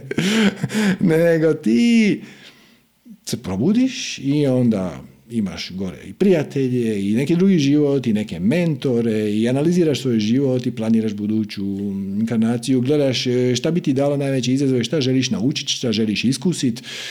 Polako. I onda to, prepostavljam, kad tako pogledaš, nije tako strašno. Bar se meni čini. Ako je, ja, ne znam, zovi pa možemo, možemo to malo detaljnije. E da, to je bilo to od vaših pitanja za danas, svojih pisanih. I sad prelazimo na interaktivna pitanja. Tako da evo, ako se želite uključiti interaktivno u program, samo na kompiteru dignite ruku ili mobitelu, znači na kompiteru to vam je Alt Y, na mobitelu imate dole tri točkice i onda raise hand piše i onda tu meni se pojavi da vi želite pričati i onda ćemo vas prozvati. Evo, možemo početi od Petra. Zdravo Petre! Ej! Ej! Šta ima? A evo, dobro, ti? Odlično, nikad bolje. O, baš mi je drago. E, a, hoću te pitat, neš, fakat čudno pitanje. Mislim, nije čudno, ali... Ta su mi najdraža. Zanimljivo. dogodilo mi se da sam zaboravio cijelo ovo učenje. Je li to moguće? Na koji način si ga zaboravio? Pa mislim, više se fokusiram na faks nek, za se, nek na sebe. U zadnjih tjedan dana sam počeo imati, ajmo reći opet, neki rad na sebi. I ja uđem, pokušao sam meditirat i onak, nije to baš za mene, ali ajde, idem probat. I onak, gledam sebe, pitam se ono, kaj sam ja radio, on, ja sam to sve zaboravio, ja ne znam kaj je to više pozitivno razmišljanje, znači to, to ne znam, neku blokadu sam stvorio ne znam, ko da, ko da mi je isparilo to kako, iz glave. Kako uzbudljivo? Pa da, uzbudljivo, ali ne, ne znam kako da se vratim. On. Pa ne moraš se uopće vratiti. Kaj? Ne moraš se vratiti. Svačaš, znači, ovo što ja ovdje pričam, to nije nikakvo znanje. Ja te, da ti dam to ovako. E, znaš ko je Adi, Adi Shankara, Shankačarija? Shankačarija je indijski mistik, filozof, približno iz 8. stoljeća. Izuzetno važan, izuzetno bitan Adi Shankara. Ili Shankačarija, šta god. E, on je rekao da pravi guru mora moći odgovoriti na svako pitanje. Zato što on nema odgovore, nego on samo uh, odlazi sa kanticom po vodu beskonačnog znanja. Kaže ovako. Isto pitanje, kad pitaju dvije osobe, dobit će dva različita odgovora. Zašto? Zato što odgovor je uvijek savršeno primjeren uh, obliku pitanja i on je postavio sljedeću metaforu. Zamisli da imaš jezero mudrosti. Jezero mudrosti. I sad ti dođeš na to jezero sa okruglom kanticom i zagrabiš vodu iz tog jezera. Voda će u toj kantici biti okruglog oblika. Voda će poprimiti oblik kantice. Ako je kantica kockasta, oblik e, odgovora iz jezera mudrosti će biti kockast. Ako je kantica ulubljena, ono ima s jedne strane onako malo izbuđe, voda će poprimiti taj oblik. Ali nema nekog konkretnog znanja koje ti zapravo trebaš ili ne trebaš imat. Mhm. Ti samo zagrabiš iz bazena mudrosti. Drugim riječima, i samo je jedan cilj, a to je da shvatiš svoju pravu prirodu. Kad tebi bude van svake sumnje blistavo, ne, ne, ne samo jasno, nego na, najnormalnija stvar, nešto o čemu uopće nemamo šta pričati, da si ti zapravo spirit koji ima iskustvo života na zemlji i kad preseliš svoj dom gore, kad počneš promatrat ovaj svoj svakodnevni život kao interaktivnu simulaciju, kao kompletno spiritualno iskustvo jedne konkretne scenografije. Ali gledajući iz perspektive spirita, ne iz perspektive ega, ne jedan mali ja šta mi se događa. Ili ovo sam uspio, ovo nisam uspio, nego kao da promatraš film u kinu. E, kad tako počneš gledati život, onda sve ovo drugo ti više ne treba. Ne moraš ti meditirati sve tehnike, sve ovo slijedi svoju strast, e, pa onda meditiraj, pa radi jogu, zaveži tijelo u perec, pa onda diži svoj kundalini, pa balansiraj čakre, pa poliraj auru, pa idi na gong kupku, pa hodaj bos po travi i tako dalje i tako dalje. Sve su to samo koračići, pomoć koja ti služi da spoznaš svoju pravu prirodu. A kad spoznaš svoju pravu prirodu, sve ovo ti više, mislim, radiš ono što ti se radi, uživaš ponekad sjest u meditaciju, prošetat se, bos po travi i to, ali ne radiš to iz perspektive patnje, zato što se želiš riješiti ovog užasnog života ili zato što želiš kvalitetnije komunicirati sa okolinom, nego zato što je to zabavno. Mhm. Tako da jedino što je zapravo bitno je preseliti svoj dom, odnosno svoju perspektivu. U početku, u početku kad se počneš baviti s ovim stvarima i kad stvarno zarezonira s tobom da, da jedina stvar koju zapravo imamo je iskustvo života koje je oblikovano dijelom sa vanjskim okolnostima, ali najvećim dijelom kroz našu reakciju, odnosno definiciju uvjerenja. E kad to počneš lagano kužiti, kreneš meditirati, sve te pametne stvari raditi, počne ti se događati da s vremena na vrijeme promatraš svoj život iz perspektive spirita. Ali svejedno, prva, prvi kamenčić na cesti te vrati natrag u tvoje tijelo i gdje se ti ljutiš, nerviraš, e, frustriran si na ekonomsku situaciju i na susjede. Ne. Međutim, kako ta praksa napreduje, kako otkrivaš svoje i eliminiraš svoje negativne definicije uvjerenja, sve više i više vremena zapravo boraviš u svom sjediš u svom pravom biću, na, na svojoj pravoj sjedalici, sve više i više vremena si promatrač svog života koji se uključuje onda kad to želi. Znači, nije ideja da ti da imaš distancu od života, da pače, da si kompletno usrkan u život, ali pod svojim uvjetima. E. I to se onda događa sve češće i češće i u jednom trenutku se samo preseliš gore. I taj trenutak je mrvicu težak, traži leap of fate, traži skoku nepoznato, ali kogod dođe do tog momenta dobije pomoć. Tako da ne bih tu više dalje. Dobiješ pomoć, napraviš taj skok i onda više ne ideš svaki dan na posao, nego više radiš od kuće, a izađeš van onda kad treba. Ako, ako svačaš, mislim, ne mislim ovo doslovno, više, više kao metafor. E, ne živiš svoj život vani, živiš svoj život unutra i povremeno iz pukog radosti i veselja i sreće i ljepote ovog oko nas napraviš neki izlet vani i to bude super. Da, da, kužim. A htio sam ti reći, ovaj, um, počeo sam ići uh, na misu, počeo sam biti pobožan, ajmo reći. mm To sam ja još prije bio, ali sam se vratio sad toj, ajmo reći, vjeri u Boga. mm Uh, I ta mi tehnika, mislim tehnika vjera, šta god, više paše, ali sam htio sad početi primjenjivati ovu tu tehniku što ti um, podučavaš što sam ja prakticirao i to je fakat ono bilo vrh za mene. mm Ali nekak se više vidim na misi. Kak, ne znam kožem, kožem, kožem. Znači, to su, to su dva jednako valjana puta. E, to što ti kažeš, e, misa, e, to ti se u indijskoj jogijskoj tradiciji zove bhakti. Bhakti yoga. Znači, bhakti uh yoga je yoga devotional. Znači, posvetiš svoj život višoj sili, predaš svoj život višoj sili, možeš to zvati Božja volja, mm, to je ok.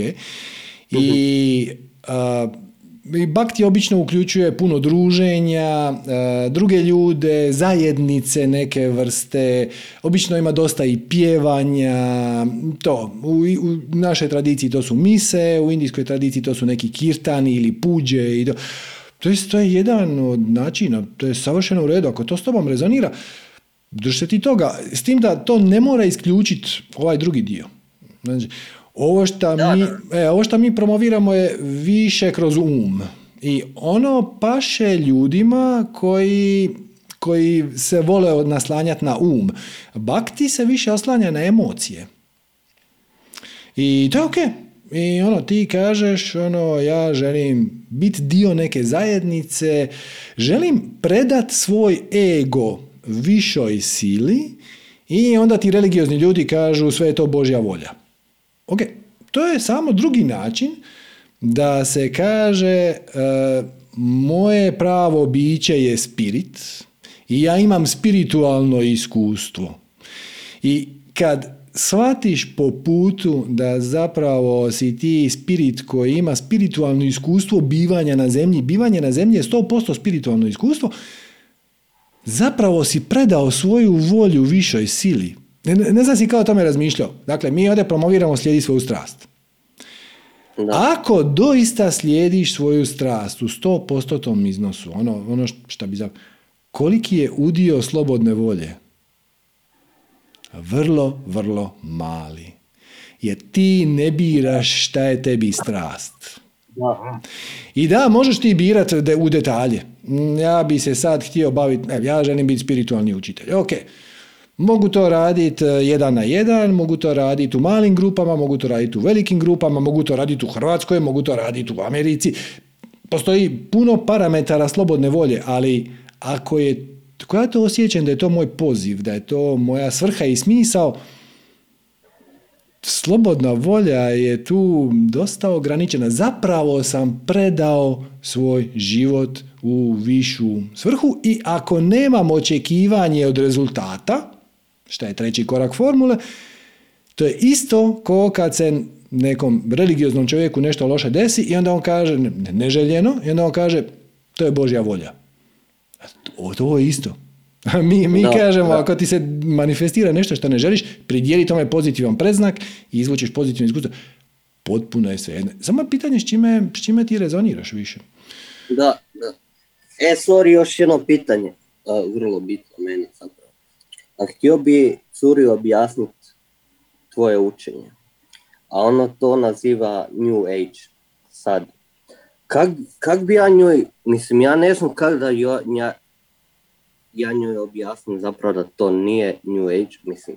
Ja ne znam uopće kaj je New Age, ali htio bi malo pojasniti tvoje učenje da zapravo to nije ono baljeskanje gluposti. Pa gle, možeš i ne moraš. Pitanje je zašto ti je to bitno? Pa da me razumije. Eto, ali ja imam malo krivi pogled. Ok, ali recimo da te neće nikad razumjeti. Bi li to bilo tako strašno? Pa meni bi bilo ok, ali volio bi reći. Evo, ovako, znači, e, ovaj video koji sam snimio za Flow Summit ti je 45 minutni sažetak. Više manje svega šta mi ovdje pričamo. Tako da evo, prijavi se na Flow Summit ako već nisi. I, Jesam, jesam. E, odlično. I kad dođe taj video, to će biti ponedjeljak, utorak, evo, 45 minuta može stisnuti zube i pogledat. Neće imat sve odgovore, ali to je baš jedan onako presjek. E, šta su definicije, šta su uvjerenja, šta je osobnost, koja je naša prava priroda. Mm, Da, da. Tako da, evo. prekidam. Da, ja sam je poslao onaj video život, životna avantura, tak nekak Mhm. mm video snimio. Traje neki dva sata, pa valjda će skužiti kaj govori, ne znam. A s druge strane, gle, um, možda to s njom samo neće rezonirati. New, Da. New Age sam po sebi, taj izraz sam po sebi ne, ne nosi u sebi ništa loše. Ali nekako se dogodilo po putu da mm, je to mnogim ljudima sinonim za šarlatanstvo. E, baš da. Pa gle, ako je to njoj šarlatanstvo, a ona više želi nešto drugo, skroz u redu. Mislim, to ne bi ni na koji način trebalo negativno utjecati na vašu vezu. Dapače, ti si Pa dobio... ne, ne, ne. I samim time A, nije pa to- važno.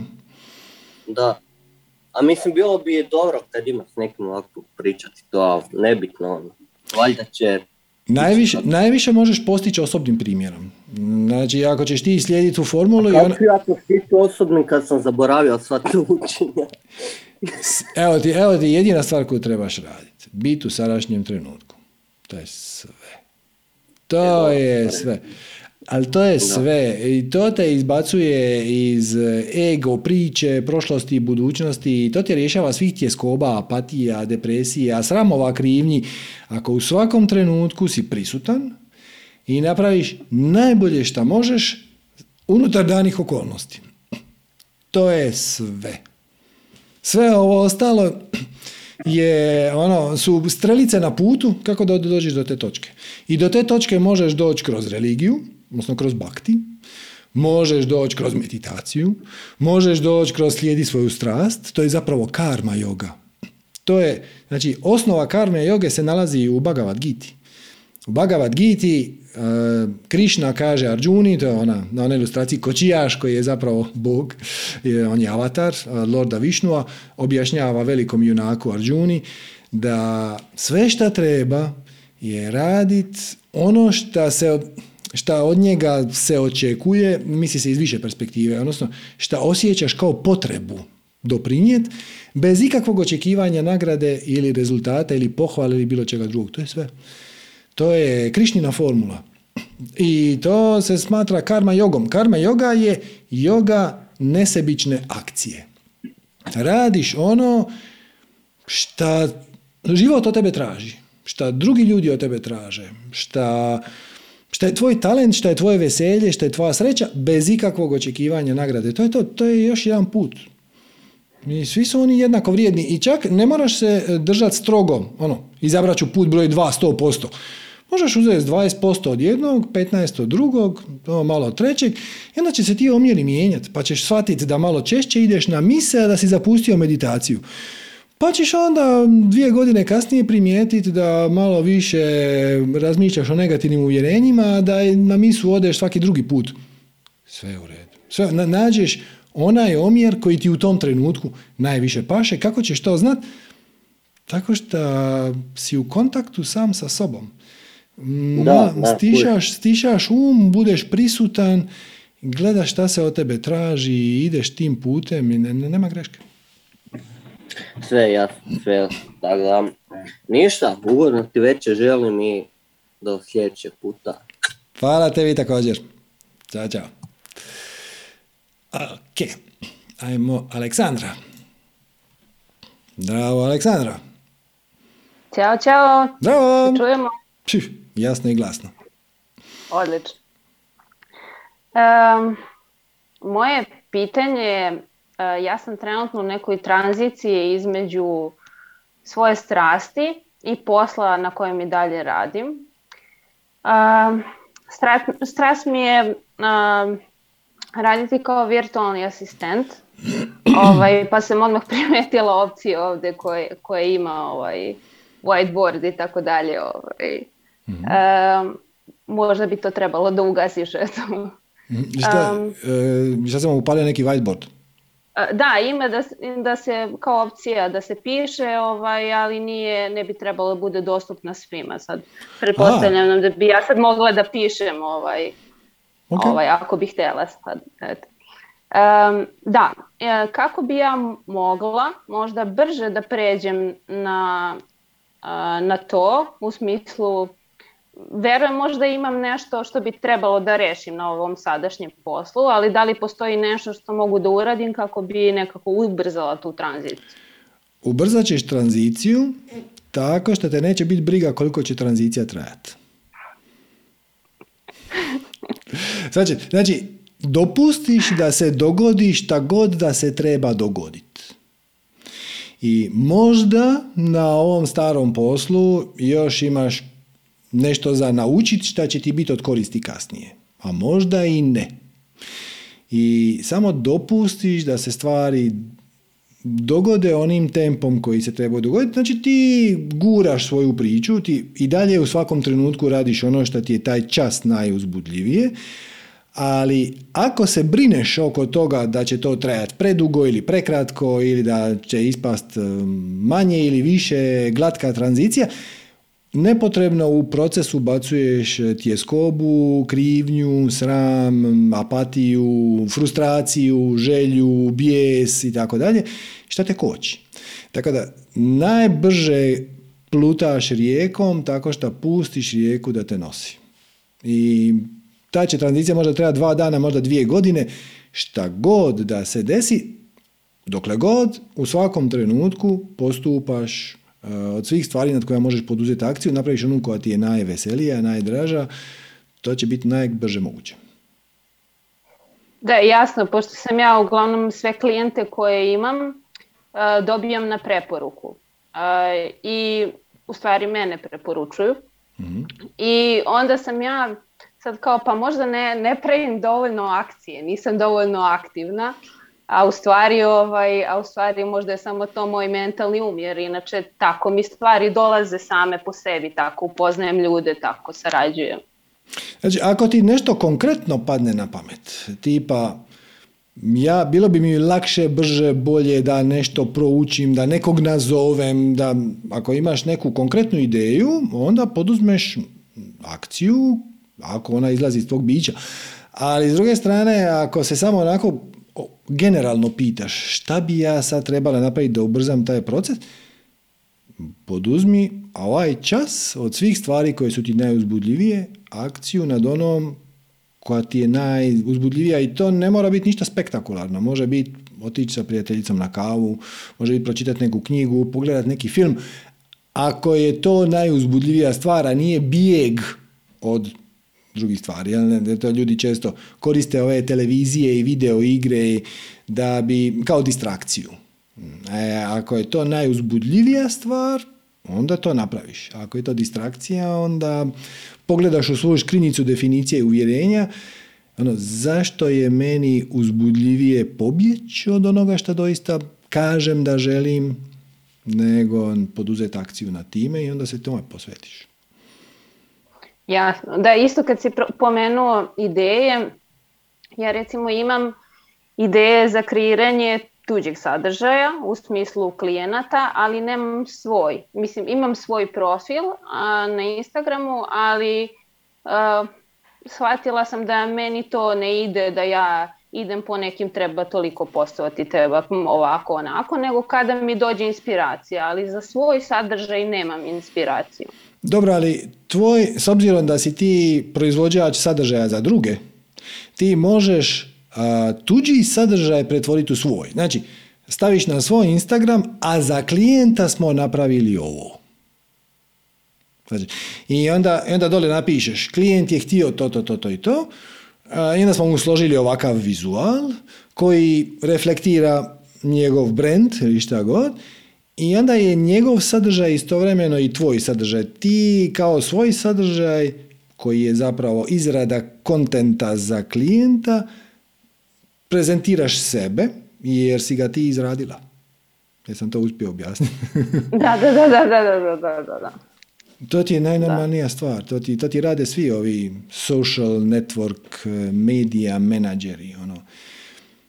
Gledajte kakvu smo dobru foru, kakvu smo odličnu kampanju složili za klijenta. I onda smo ovaj smo post boostali na Facebooku i sa samo 300 eura budžeta smo dobili rič od 28 tisuća ljudi, od kojih se 5 tisuća prijavilo na naš newsletter. To je zapravo ono što tvoji klijenti žele pročitati. Tvoji budući klijenti.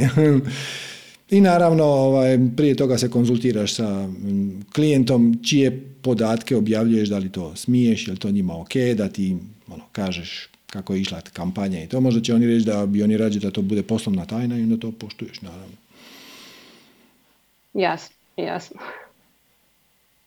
Odlično. Hvala ti puno i prošli put kad smo razgovarali, doduše bilo je to davno, mhm. onda se ovaj, sve otvorilo pa sam onako ovaj, nekako trebalo mi je neko dopuštenje, znači to zapravo da se desi, tako da ti si bio moje dopuštenje. Zahvaljujem na tome, sa velikim veseljem ću biti dopuštenje i sljedeći put. hvala ti ovaj, pa se čujemo. Može, hvala tebi na javljanju. Ćao. Ćao, čao. Ajmo, Suzana. Zdravo, Suzana. Da li se čujemo? Čujemo se, kako si? E, odlično, kako mm. ste vi? Izvanredno. Dobro je. Kako ti, se svi, kako ti se sviđa ovaj večernji termin? Jel ti je ovo draže? Jel ti ovo... Da, da, da, da, odgovara, zapravo meni bilo koji termin odgovara i ja redovno sve pratim. Sada se uključujem prvi put mm. ovako uživo. Mm. I zapravo ja imam samo jedno pitanje ukoliko bi to moglo malo preciznije. Znači, šta bi bilo tačno to zbog čega neko uh, odbija ono što mu pričinjava zadovoljstvo da radi, odbija da radi? Zato što ima neku lošu definiciju ili uvjerenje, možda ima krivnju, uh, zato što ima uvjerenje da život mora biti težak, da ljudi nemaju pravo na uživanje, da na neki način on to ne zaslužuje. To je najčešće zato što ne vole sami sebe. E, I onda projiciraju to prema van zato što ako meni život ide glatko, to znači da nisam se dovoljno potrudio ili nisam to zaslužio i takve stvari. Tako da na općenitoj razini je to teško odgovoriti, ali u pet minuta razgovora možeš vrlo brzo sa tom osobom skužiti gdje jednostavno ne pitaš ono, a šta bi bilo najgore što se može dogoditi ako ti poduzmeš akciju koja dolazi iz tvog srca. Mhm.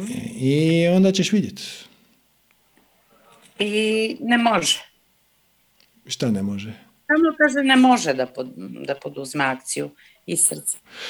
Može, ali ne želi. Bira, bira ne poduzeti akciju iz svog srca. To, ne želi. Šta je to zbog čega to ljudi ne žele? Ok, razumela sam najverovatnije nedovoljna ljubav prema sebi i krivica. Ok, i e, šta bi najbolje bilo za uraditi u, u, u tom trenutku ili to i nije trenutak? Ovisi od slučaja do slučaja, znači može biti drugih stvari, e, može biti e, strah od osude okoline. Kad bih ja to počeo raditi, razočarao bih roditelje. E, ili strah me da ne bih zarađivao dovoljno i onda bi moj muž, žena bi mi to zamjerili. Znači, ima jako, jako puno razloga. Ali razlozi svi dolaze iz manasa. razlozi nemaju nikakve veze sa, sa stvarnom situacijom. I to, kaže, najbolje ti je pogledat Pare na sunce, onaj masterclass naš. Tamo imaš u prvom dijelu alate, znači točno koja pitanja postaviti sebi ili drugome, isto je, da otkriješ gdje te žulja i onda cijeli drugi dio je zapravo popis nekih najčešćih situacija koje smo mi susreli i koje su nam ljudi dojavili zato što smo imali veliku anketu koja vas negativna uvjerenja koče. Tako da, recimo, to ti, jedna dobra tehnika ti je takozvana inventura strahova ili inventura straha, to isto imaš u tom masterclassu, ali sljedeća ti je ideja. To možeš tu osobu pitati. Znači, kažeš ovako, recimo, znači, ona, ona ne želi poduzeti akciju koja bi njoj došla iz srca. I onda ti kažeš ovako, draga kreacijo, ja ne želim poduzeti akciju koja s kojom najviše rezoniram ili koja me najviše uzbuđuje, zato što se bojim da kad bih poduzela tu akciju dogodilo bi se što točno. I onda napišeš 20 odgovora na to pitanje. I znam da sad zvuči 20 jako puno, tri ćeš onako ispaliti iz rukava, ili ta druga osoba, šta god. E, onda će još 2, 3, 5 doći za 2, 3 sata a ovih ostalih desetak, petnaest dođe sutra, prek sutra ili čak za tjedan dana se ti sjetiš da zapravo ti misliš da kad bi ti to napravilo, napravila da bi ti zamjerila sestra, mama, prijateljica, e, da bi dobila otkaz jer ako bi na poslu to saznali, bla, bla, bla, bla, bla. I onda se onda kad imaš to jasno ispred sebe, onda se s time puno lakše izboriti. Puno, jer vidiš da su to gluposti. Da, e samo još jedno pitanje koje, koje ja nisam čula da je neko do sada postavio, verujem da ćeš razumeti u potpunosti. Znači, u tim takvim trenucima, šta se zapravo dešava sa osmom čakrom? Sa osmom čakrom? Kojom? Virakoćom? Skupnom tačkom. Devetom, osmom. Znači, ja ti to ne, ne, ne paćam se previše u to. E, znači, cijela ta teorija sa čakrama ima kvalitetu da ti povezuje tvoju vibraciju i tvoje emocije sa određenim dijelovima tijela. I to, to je, može biti korisno u smislu da ako imaš recimo neke poremećaje u predjelu treće čakre, što bi značilo da imaš problema ili sa probavom ili sa žući ili sa želučanom kiselinom ili tako nešto, vjerojatno imaš neku blokadu u polju samopouzdanja, odnosno nosiš nekakav sram. E, ali sve ti je to jako, jako općenito. Um, kažem ti, ja ti nisam baš od tih koji će ići balansirati čakre, ja ću ti radije reći istraži zašto ne, čega te točno sram, zašto te, ti je nelagodno poduzimati akciju koje dolaze iz tvog srca i kad savladaš tu blokadu, onda će se treća čakra izbalansirati sama. Znači, treća, ta, ta čakreni sustav nije ponekad loš za nekakvu detekciju. Jer možeš s obzirom na to gdje su ti e, tjelesni izazovi, možeš to grubo povezati sa nekim emocijama, uvjerenjima i to. Ali ja osobno nisam od onih koji će ići sad balansirati treću čakru, ne bi li tebi izliječio sram. Ne, ne, ne, ne, nisam mislila na balans, nego obzirom da je osma pripada nekom višem ja, našem, barem. Da, spojna, spojna, spojna točka je zapravo tvoja perspektiva iz koje promatraš život. To je sve. Ne, znam sad, to, je, to ti više spada u domenu Sanje Ines, uh, jer, kažem ti, za, uh, za oko ovih sedam čakri koje su u tijelu, više manje svi se slažu. E, a sad, Kundalini yoga kaže da ima ih 13, a šamanska tradicija kaže da ih ima 9. E sad sve ovo dalje ti je dosta onako slobodno interpretaciji. Definitivno tako nešto postoji, ali kako ćeš to nazvati, na što ćeš referencirati, jako ovisi od škole do škole, učenja i to, tako da najbolje ti je pitati onoga ko te je uopće uveo taj koncept osme čakre, jer tijelo ima ih sedam. Svih Glavni. devet čak. Da, okej. E, sad ima osma, deveta, i kažem ti, mislim, mislim čak da u kundalini ih ima i više. Ovisi šta ćeš, e, šta ćeš staviti u to polje. Jer naša jogijska tradicija kaže da tijelo ima a, pet koša, odnosno slojeva, ajmo tako reći. Onda imaš prvu košu, to je ko- anamaja koša, to je fizičko tijelo. E, doslovno e, tijelo hrane, ana je hrana. E onda imaš e, e, pranamaja košu, to je energetsko tijelo, pa imaš manumaja košu, to je mentalno, pa imaš viđnana maja košu, to je mud, tijelo mudrosti i onda imaš ananda maja košu, to je tijelo blaženstva. E sad, gdje ćeš ti staviti devetu čakru, Možeš je staviti u pranamaja košu, možeš je staviti u viđnanamaja košu, ovisi kako se dogovorimo oko terminologije. Tako da kažete, naj, najbolje ti je pitati onoga ko ti je uveo taj koncept da, da ti kaže točno na što se to misli, ali e, spomenula si spojnu točku, sa spojnom točkom rade Sanja i Ines na strasti, to je zapravo perspektiva iz koje promatraš svoj život. Da, da, da, da, da, da, da. Da, da. Dobro, samo sam e, htjela da povežem, dakle, da li je da li je moguće da odatle zapravo dolaze sve te stvari, a mi se osvrćemo na ego, na, na tako neke stvari na koje mislimo da možemo da utičemo, a da zapravo Ništa tebi ne dolazi. Ti si kompletan kreator svoje realnosti. Da. Postoje, da, znači postoji interakcija s okolinom, da, da, da, da, da, ali nije uopće važno šta dolazi izvana. Važno je šta ćeš ti s time napraviti. To je, pod tvojom, je. to je pod tvojom kontrolom. A da to šta ću ja sa tim da uradim zapravo zavisi od tih nekih otisaka a, našeg energetskog tela, osme čakre i tako. Da, ali to se da otkrit E pa da, to kroz, zanimalo. kroz život. Znači, možeš reći to je energetski otisak moje osme čakre, možeš reći to je moja trauma iz djetinstva, a možeš reći to je moje uvjerenje.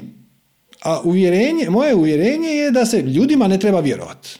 Odakle dolazi to uvjerenje? Kad sam imao pet godina, neko me razočarao. Ili tako neka iskustva. I onda kažeš nama, čekaj malo, e, sad kad sam otkrio da ja, dokle god sam na autopilotu, dok ne, ne obraćam pažnju na svoje akcije, da ja postupam iz perspektive nepovjerenja i onda nije ni čudo što ni drugi meni ne vjeruju. Kad ja ne vjerujem njima. Nisam ništa uložio. E, I onda kažeš, ok, ali to mene ne služi na pozitivan način. I onda kažeš, nekim ljudima možda ne treba vjerovat, ali mnogima, mislim, većina ljudi kojima ja pristupam sa nepovjerenjem, nisu ni, ničim nisu zaslužili moje nepovjerenje, nisu me ničim razočarali. Ja ću sad počet poduzimat akcije kao da tog uvjerenja nema. I da, jednom godišnje će me neko razočarat, ali nema veze. Ja to mogu preživjeti. I time si riješio taj imprint, tu samskaru, ako hoćeš. Taj imprint Da. ili tu sjenu na osmoj čakri. Kaže ti, Da, ima ljudi koji će te rado primiti na tretman i onda će ti e, mahat rukom oko osme čakre. Ako vjeruješ da to radi, onda ideš kod njih. Znači, ne, ne, ne, ne, ne, ali ozbiljno, znači, ovo, ovo sad nije, nije bilo ni na koji način uvredljivo. E, nije, ok, nije, samo e, sam se nasmejala ako verujem da to radi. Da, to sto posto radi. Evo, ja mogu da kažem, to sto posto radi, samo ne bilo koji čovek, ne bilo gde, znači sve- ne ne radi. Sve tehnike, sve tehnike, sva učenja, sve metode, svi učitelji, svi predmeti, svi talismani, dakle sve je samo dopuštenje koje ti daš sam sebi. I ako ti vjeruješ da tebe ovo štiti od uroka ako ti stoji na glavi, onda, onda to držiš na glavi i ako te to čini da se osjećaš sigurnijim, onda to radi za tebe. Ne radi za ono ko... E, tako da, ako vjeruješ da možeš izliječiti traumu iz djetinstva energetskim radom, onda ideš kod čovjeka koji se time bavi. Ako kažeš ono, ne, ne vjerujem ja u to, ali ima nešto u tome da se ja suočim sa svojim negativnim uvjerenjima, onda dođeš ovdje. I, a imaš i treći put koji kaže ono, ja nemam pojma koje su moje blokade, ja idem drito, idem drito na svoje izvorno biće i to mogu dobiti kroz meditaciju. Onda meditiraš. Ima i drugih načina da dođeš do svog izvornog bića. Ali ako ti vjeruješ da se ti moraš nasjediti, onda ideš i sjediš. Uzmeš onu tehniku koja s tobom rezonira, potpuno spreman da se to u bilo kom trenutku može promijeniti, kako je to Petar malo prije lijepo rekao. E, prije sam imao, koristio sam više ovo učenje, a sad mi se malo više ide na misu. Odlično. Odlično. Možda se to promijeni. Ako se promijeni, onda, se, onda i ti ideš, jer zapravo ono što te privlači, ono što čime rezoniraš je samo odraz tvojih aktualnih definicija uvjerenja. To se mijenja. Ti se mijenjaš kao osoba stalno. Se mijenjaju i tehnike koje stalno rezoniraju. Da, jasno mi je. Jasno mi je. Hvala. Mnogo hvala. Malim. Prijetno. Bye, bye. Ima jedna divna misa od jednog ja čak mislim da je to islamski uh, rani učitelj koji je rekao da svi putevi vode na isto mjesto. I koji god put da slijediš je ispravan. Jedini koji je u krivu je onaj ko trči okolo i uvjerava ostale da su na krivom na putu. Znači, svaki ima svoj put. I svi, na kraju svi dovede, dođu na isto mjesto. I slijediš svoj put. Ono što ti je najlogičnije, ono što ti se čini da vjeruje, što, u što vjeruješ, što ti se čini da radi, što ti pomaže, u konačnici ne treba ti ništa. Ali svaka pomoć je dobro došla i jednom kad pređeš rijeku, kako to bude lijepo rekao, da bi prešao rijeku treba ti splav. Ali jednom kad si prešao rijeku ne nosiš više splav na, na leđima. I pomogneš drugima koji rezoniraju sa načinom na koji ti to vidiš i ne ljutiš se na one, niti osuđuješ one koji imaju neki drugi put, uključi ovaj put skepticizma i ove kvazi znanosti. Mislim, znanost je isto samo oblik uvjerenja. Možemo o tome sad, nije znanost je objektivna. Da. Do neke mjere. Ali onda dođeš do kvantne fizike i shvatiš da stvari nisu baš tako čvrste. Tako da sve su to uvjerenja i to da ima Boga i da nema Boga, jedno i drugo je uvjerenje. I da si ti Bog i da si ti kreator svoje realnosti, sve je to samo ne, to su samo velike riječi kojima mi pokušavamo objasniti ono fundamentalnu situaciju, a to je da si ti spirit koji ima iskustvo bivanja na zemlji i to iskustvo ima svoju težinu, ima ogromnu vrijednost i iskoristit ćeš ga najviše tako što u svakom trenutku poduzmeš akciju nad onom stvari koja ti taj čas pričinjava najveće veselje, jer to je tvoj komunikacijski kalaca višim ja, božanskim, anđelima, čuvarima, arkanđelima, virakoćom, osmom čakrom, koristite terminologiju kogu god hoćete, sve vam dođe to na isto. Evo, stignemo još jedno pitanje. Šta kažete recimo na krunu? Zdravo, kruna. Bog. Zdravo. E, e, lijepi pozdrav. Znaš šta, e, prvo ti se moram zahvaliti na svemu što si me do sad naučio. Ja sam sad prvi put ovdje u grupi. Do sad sam te pratila na YouTube-u i ja se puno bolje osjećam, život je puno ljepši i stvarno, stvarno sam ti zahvalna, ali na svemu. Hvala tebi što si to primijenila u praksi. Mogu ja pričat do kraja stoljeća, ako ti to ne upotrijebiš, onda to ne radi. Da budem skroz iskrena, nekako sam s meditacijama, koliko god bih htjela meditirati, ja ne znam zašto meni to baš ne ide. Mhm. E, nije da sad da se upucavam, ali onda umjesto toga da ujutro ustanem ranije odmeditiram svoje dok se spremam na posao, ja, ja pustim neki video pa slušam tebe. E, I uvijek čujem nešto novo, mada je to po treći, četvrti put jedno te isto. No dobro. E, zapravo, sad sam u jednoj fazi, trebam savjet. E, ono kako Sanja i Ines kažu, kad misliš da si produhovljen, provedi tjedan dana sa svojim roditeljima pa ćeš vidjeti da nisi. Da. E, moj odnos s mojim roditeljima prošao je, što se mene tiče, kroz nekoliko faza. Trenutno, onako sama sa sobom, ja sam, oni su meni skroz ok. E, meni je to jedan iznimno težak odnos od samih svojih početaka pa sve do danas. Međutim, uspjela sam u sebi e, shvatiti, razumjeti, oprostiti, onako, kad ih nema, baš sam ok, s njima sve je u redu. Oni su osjetili, osjećaju tu neku distancu jer jesam se distancirala i nekako maknem se iz tih situacija gdje često, m, koje često po mene završe neću, ne fizičkim batinama, ali budem povrijeđena. To su naravno stariji ljudi koji, pa i kad sam probala nešto objašnjavati, reakcija druge strane, oni mene uvjeravaju kako ja nisam u pravu, a Mm. ja samo govorim kako se osjećam, da ne znam, neki potezi, nešto, nešto mene boli, vrijeđa i tako dalje. Dakle, to je jedan začarani krug gdje se vrtimo, ja nekako se pokušavam izboriti u tom odnosu za sebe, da se i ja to dobro osjećam, međutim druga strana me uvjerava da nemam se razloga loše osjećati. Mhm. Kažem, a razumijem ih, e, znam njihovu povijest, znam zašto su takvi, znam da bi rado bili bolji da mogu. Sve mi je jasno. I počela sam ih izbjegavati. Kažem, jednostavno ne želim više biti povrijeđena. I sad, da su to ljudi neko onako, sporedan u mom životu ne bi se više vidjeli, to je sve u redu.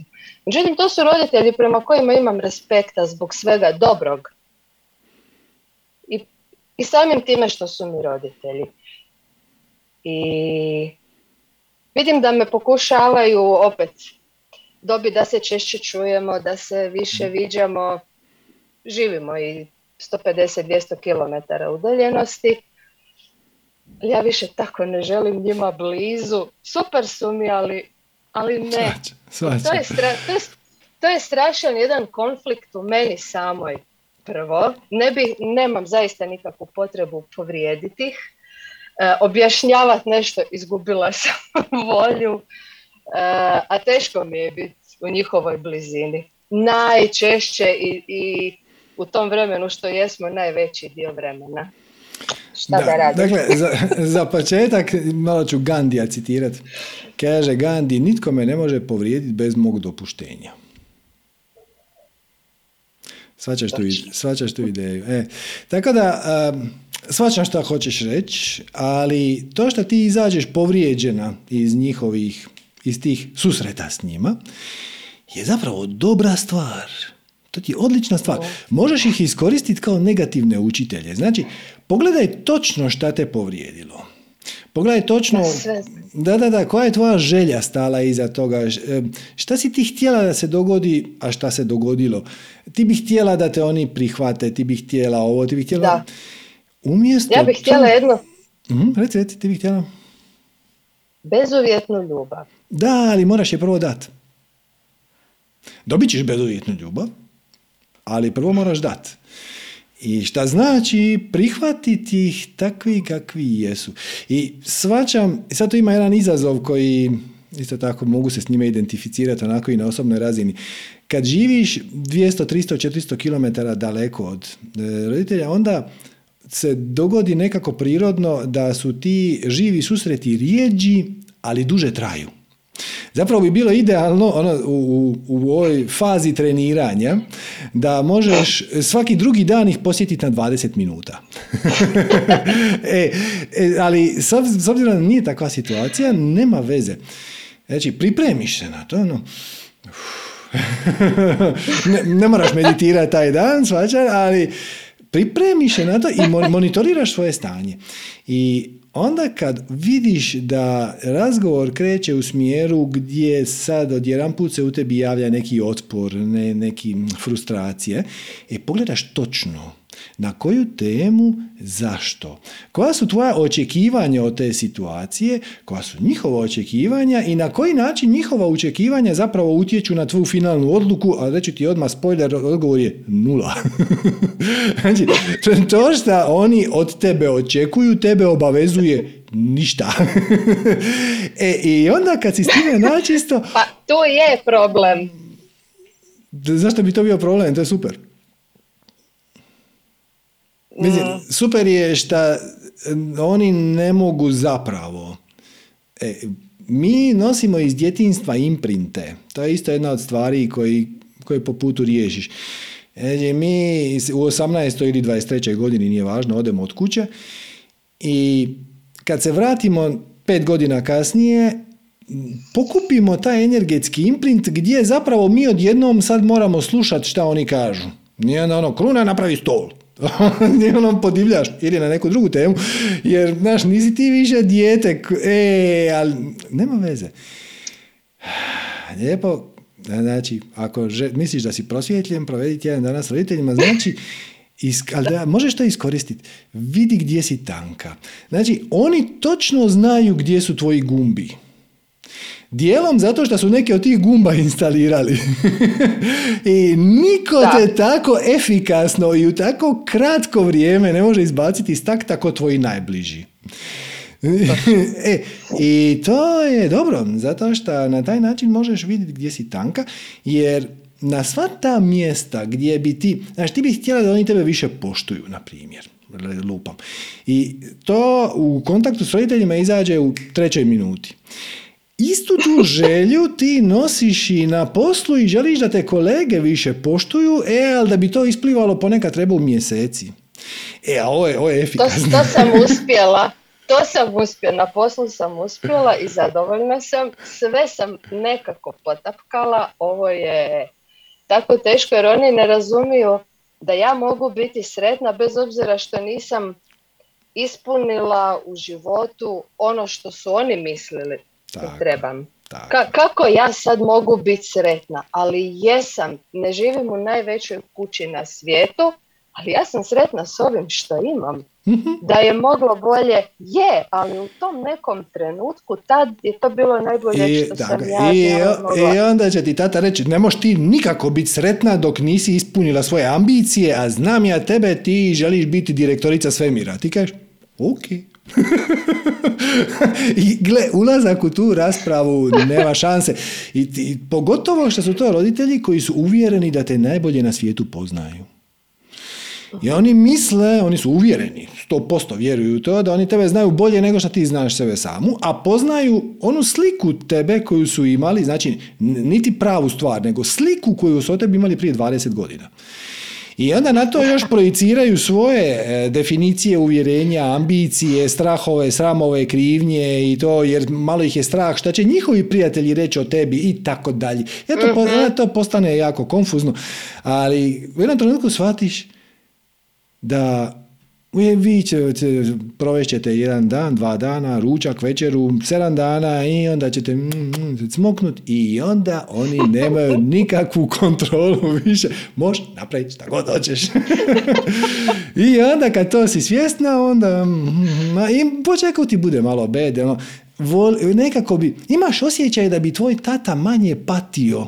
Kad bi ti njemu uspjela objasniti ili mama da si ti ipak sretna iako nisi postigla to što oni misle da ti želiš da bi trebala postići a onda i od toga odustaneš i kažeš no, da, ja vas volim bezuvjetno, šta znači da vas prihvaćam takve kakvi jeste Možete mi reći šta god ćete, možete me predstaviti svojim prijateljima, ovo ti je naša glupa kćerka. Pa ti uh, ok, da, drago mi je. A šta sad? To tako ide. Nego mislim, kruna je upale u mrak i isključuje se mikrofon. Evo me, evo me, uh, mobitel mi signalizira tu sam, tu sam, mobitel mi signalizira da će uskoro trebati struju, pa sam otišla popunjač. Um, evo probat ću. Evo probat nemoj probat, samo nemoj probat, napravi. Ako probaš nećeš uspjeti. jer, da, jer, nakon, znam, jer nakon, nakon, četiri, nakon četiri minute oni će baciti atomsku bombu na tebe, to samo oni znaju. E, I onda ćeš ti reći, ok, probat ću neki drugi put. Ne, ne, ne, ne, ne, nemoj probat, samo budi totalno dosljedna, potpuno, potpuno fokusirana. Ono, ništa, ništa mi ne može ovaj dan pokvariti. Šapi, dubi, dubi. Eto. I onda radi. I, e, napravit ću. da, i onda će se dogoditi čudo. A to je kad ti njih bezuvjetno prihvatiš, proces je, to se neće dogoditi čudesno isti dan, ali mhm. primijetit ćeš mhm. nakon par tjedana ili par mjeseci da odjedan put i oni počinju prihvaćati tebe. To znači preseliti u paralelnu realnost u kojoj već postoje verzija je, tvojih je roditelja i to, to se doista tako jer svako drugo objašnjenje je nerealno, neuvjerljivo. Doslovno dobit ćeš nove roditelje, ali to je proces. To će potrajati neko vrijeme i bit će to kraći. Gle, možeš živjeti sa stresom, a možeš živjeti u ljubavi. I kreacija se neće miješati. Ako ti kažeš ja želim živjeti u stresu i u ratu sa svojim roditeljima, postaće još gore. A ako kažeš ja njih bezuvjetno volim i prihvaćam, oni će se otopiti. To je čista fizika. Okay. nikakve veze sa, sa ono, nije to Jedi mind trick, što ćeš ti sad telepatski njih nešto zamađirati. Vjerujem ti jer kažem ovo što sam do sad naučila i uspjela usvojiti i primijeniti stvarno, stvarno mi je pomoglo. Evo zašto ne bi ovaj put. Baš mi je drago. To mi je čast i zadovoljstvo. Privilegija čak. I, i, I, meni. Uh, hvala puno još jednom. Ja, hvala tebi na javljanju. Ćao, čao. Bog, bog. Eto ljudi, to će vam biti to za danas. E, još jednom vas pozivam na Flow Summit e, koji je krenuo jučer, ali još se možete prijaviti. Ja čak ako stisnem tu, pokazat će vam se link, znači cli.re kroz flow. Druga stvar, ne zaboravite u nedjelju 19.30 na YouTube kanalu Supernatural sa premijeru od e, predavanja Egzistencijalna perverzija koje svakako preporučam. Tehnika je ludilo. Ines i Sanja su to izvrsno ispričale, tako da i to je svak plus. I još ću se, odjavit ću se sa majicom novom. Uh, ovo sam dobio danas na poklon. Ja ću vam pokazati, sam malo, malo udalji.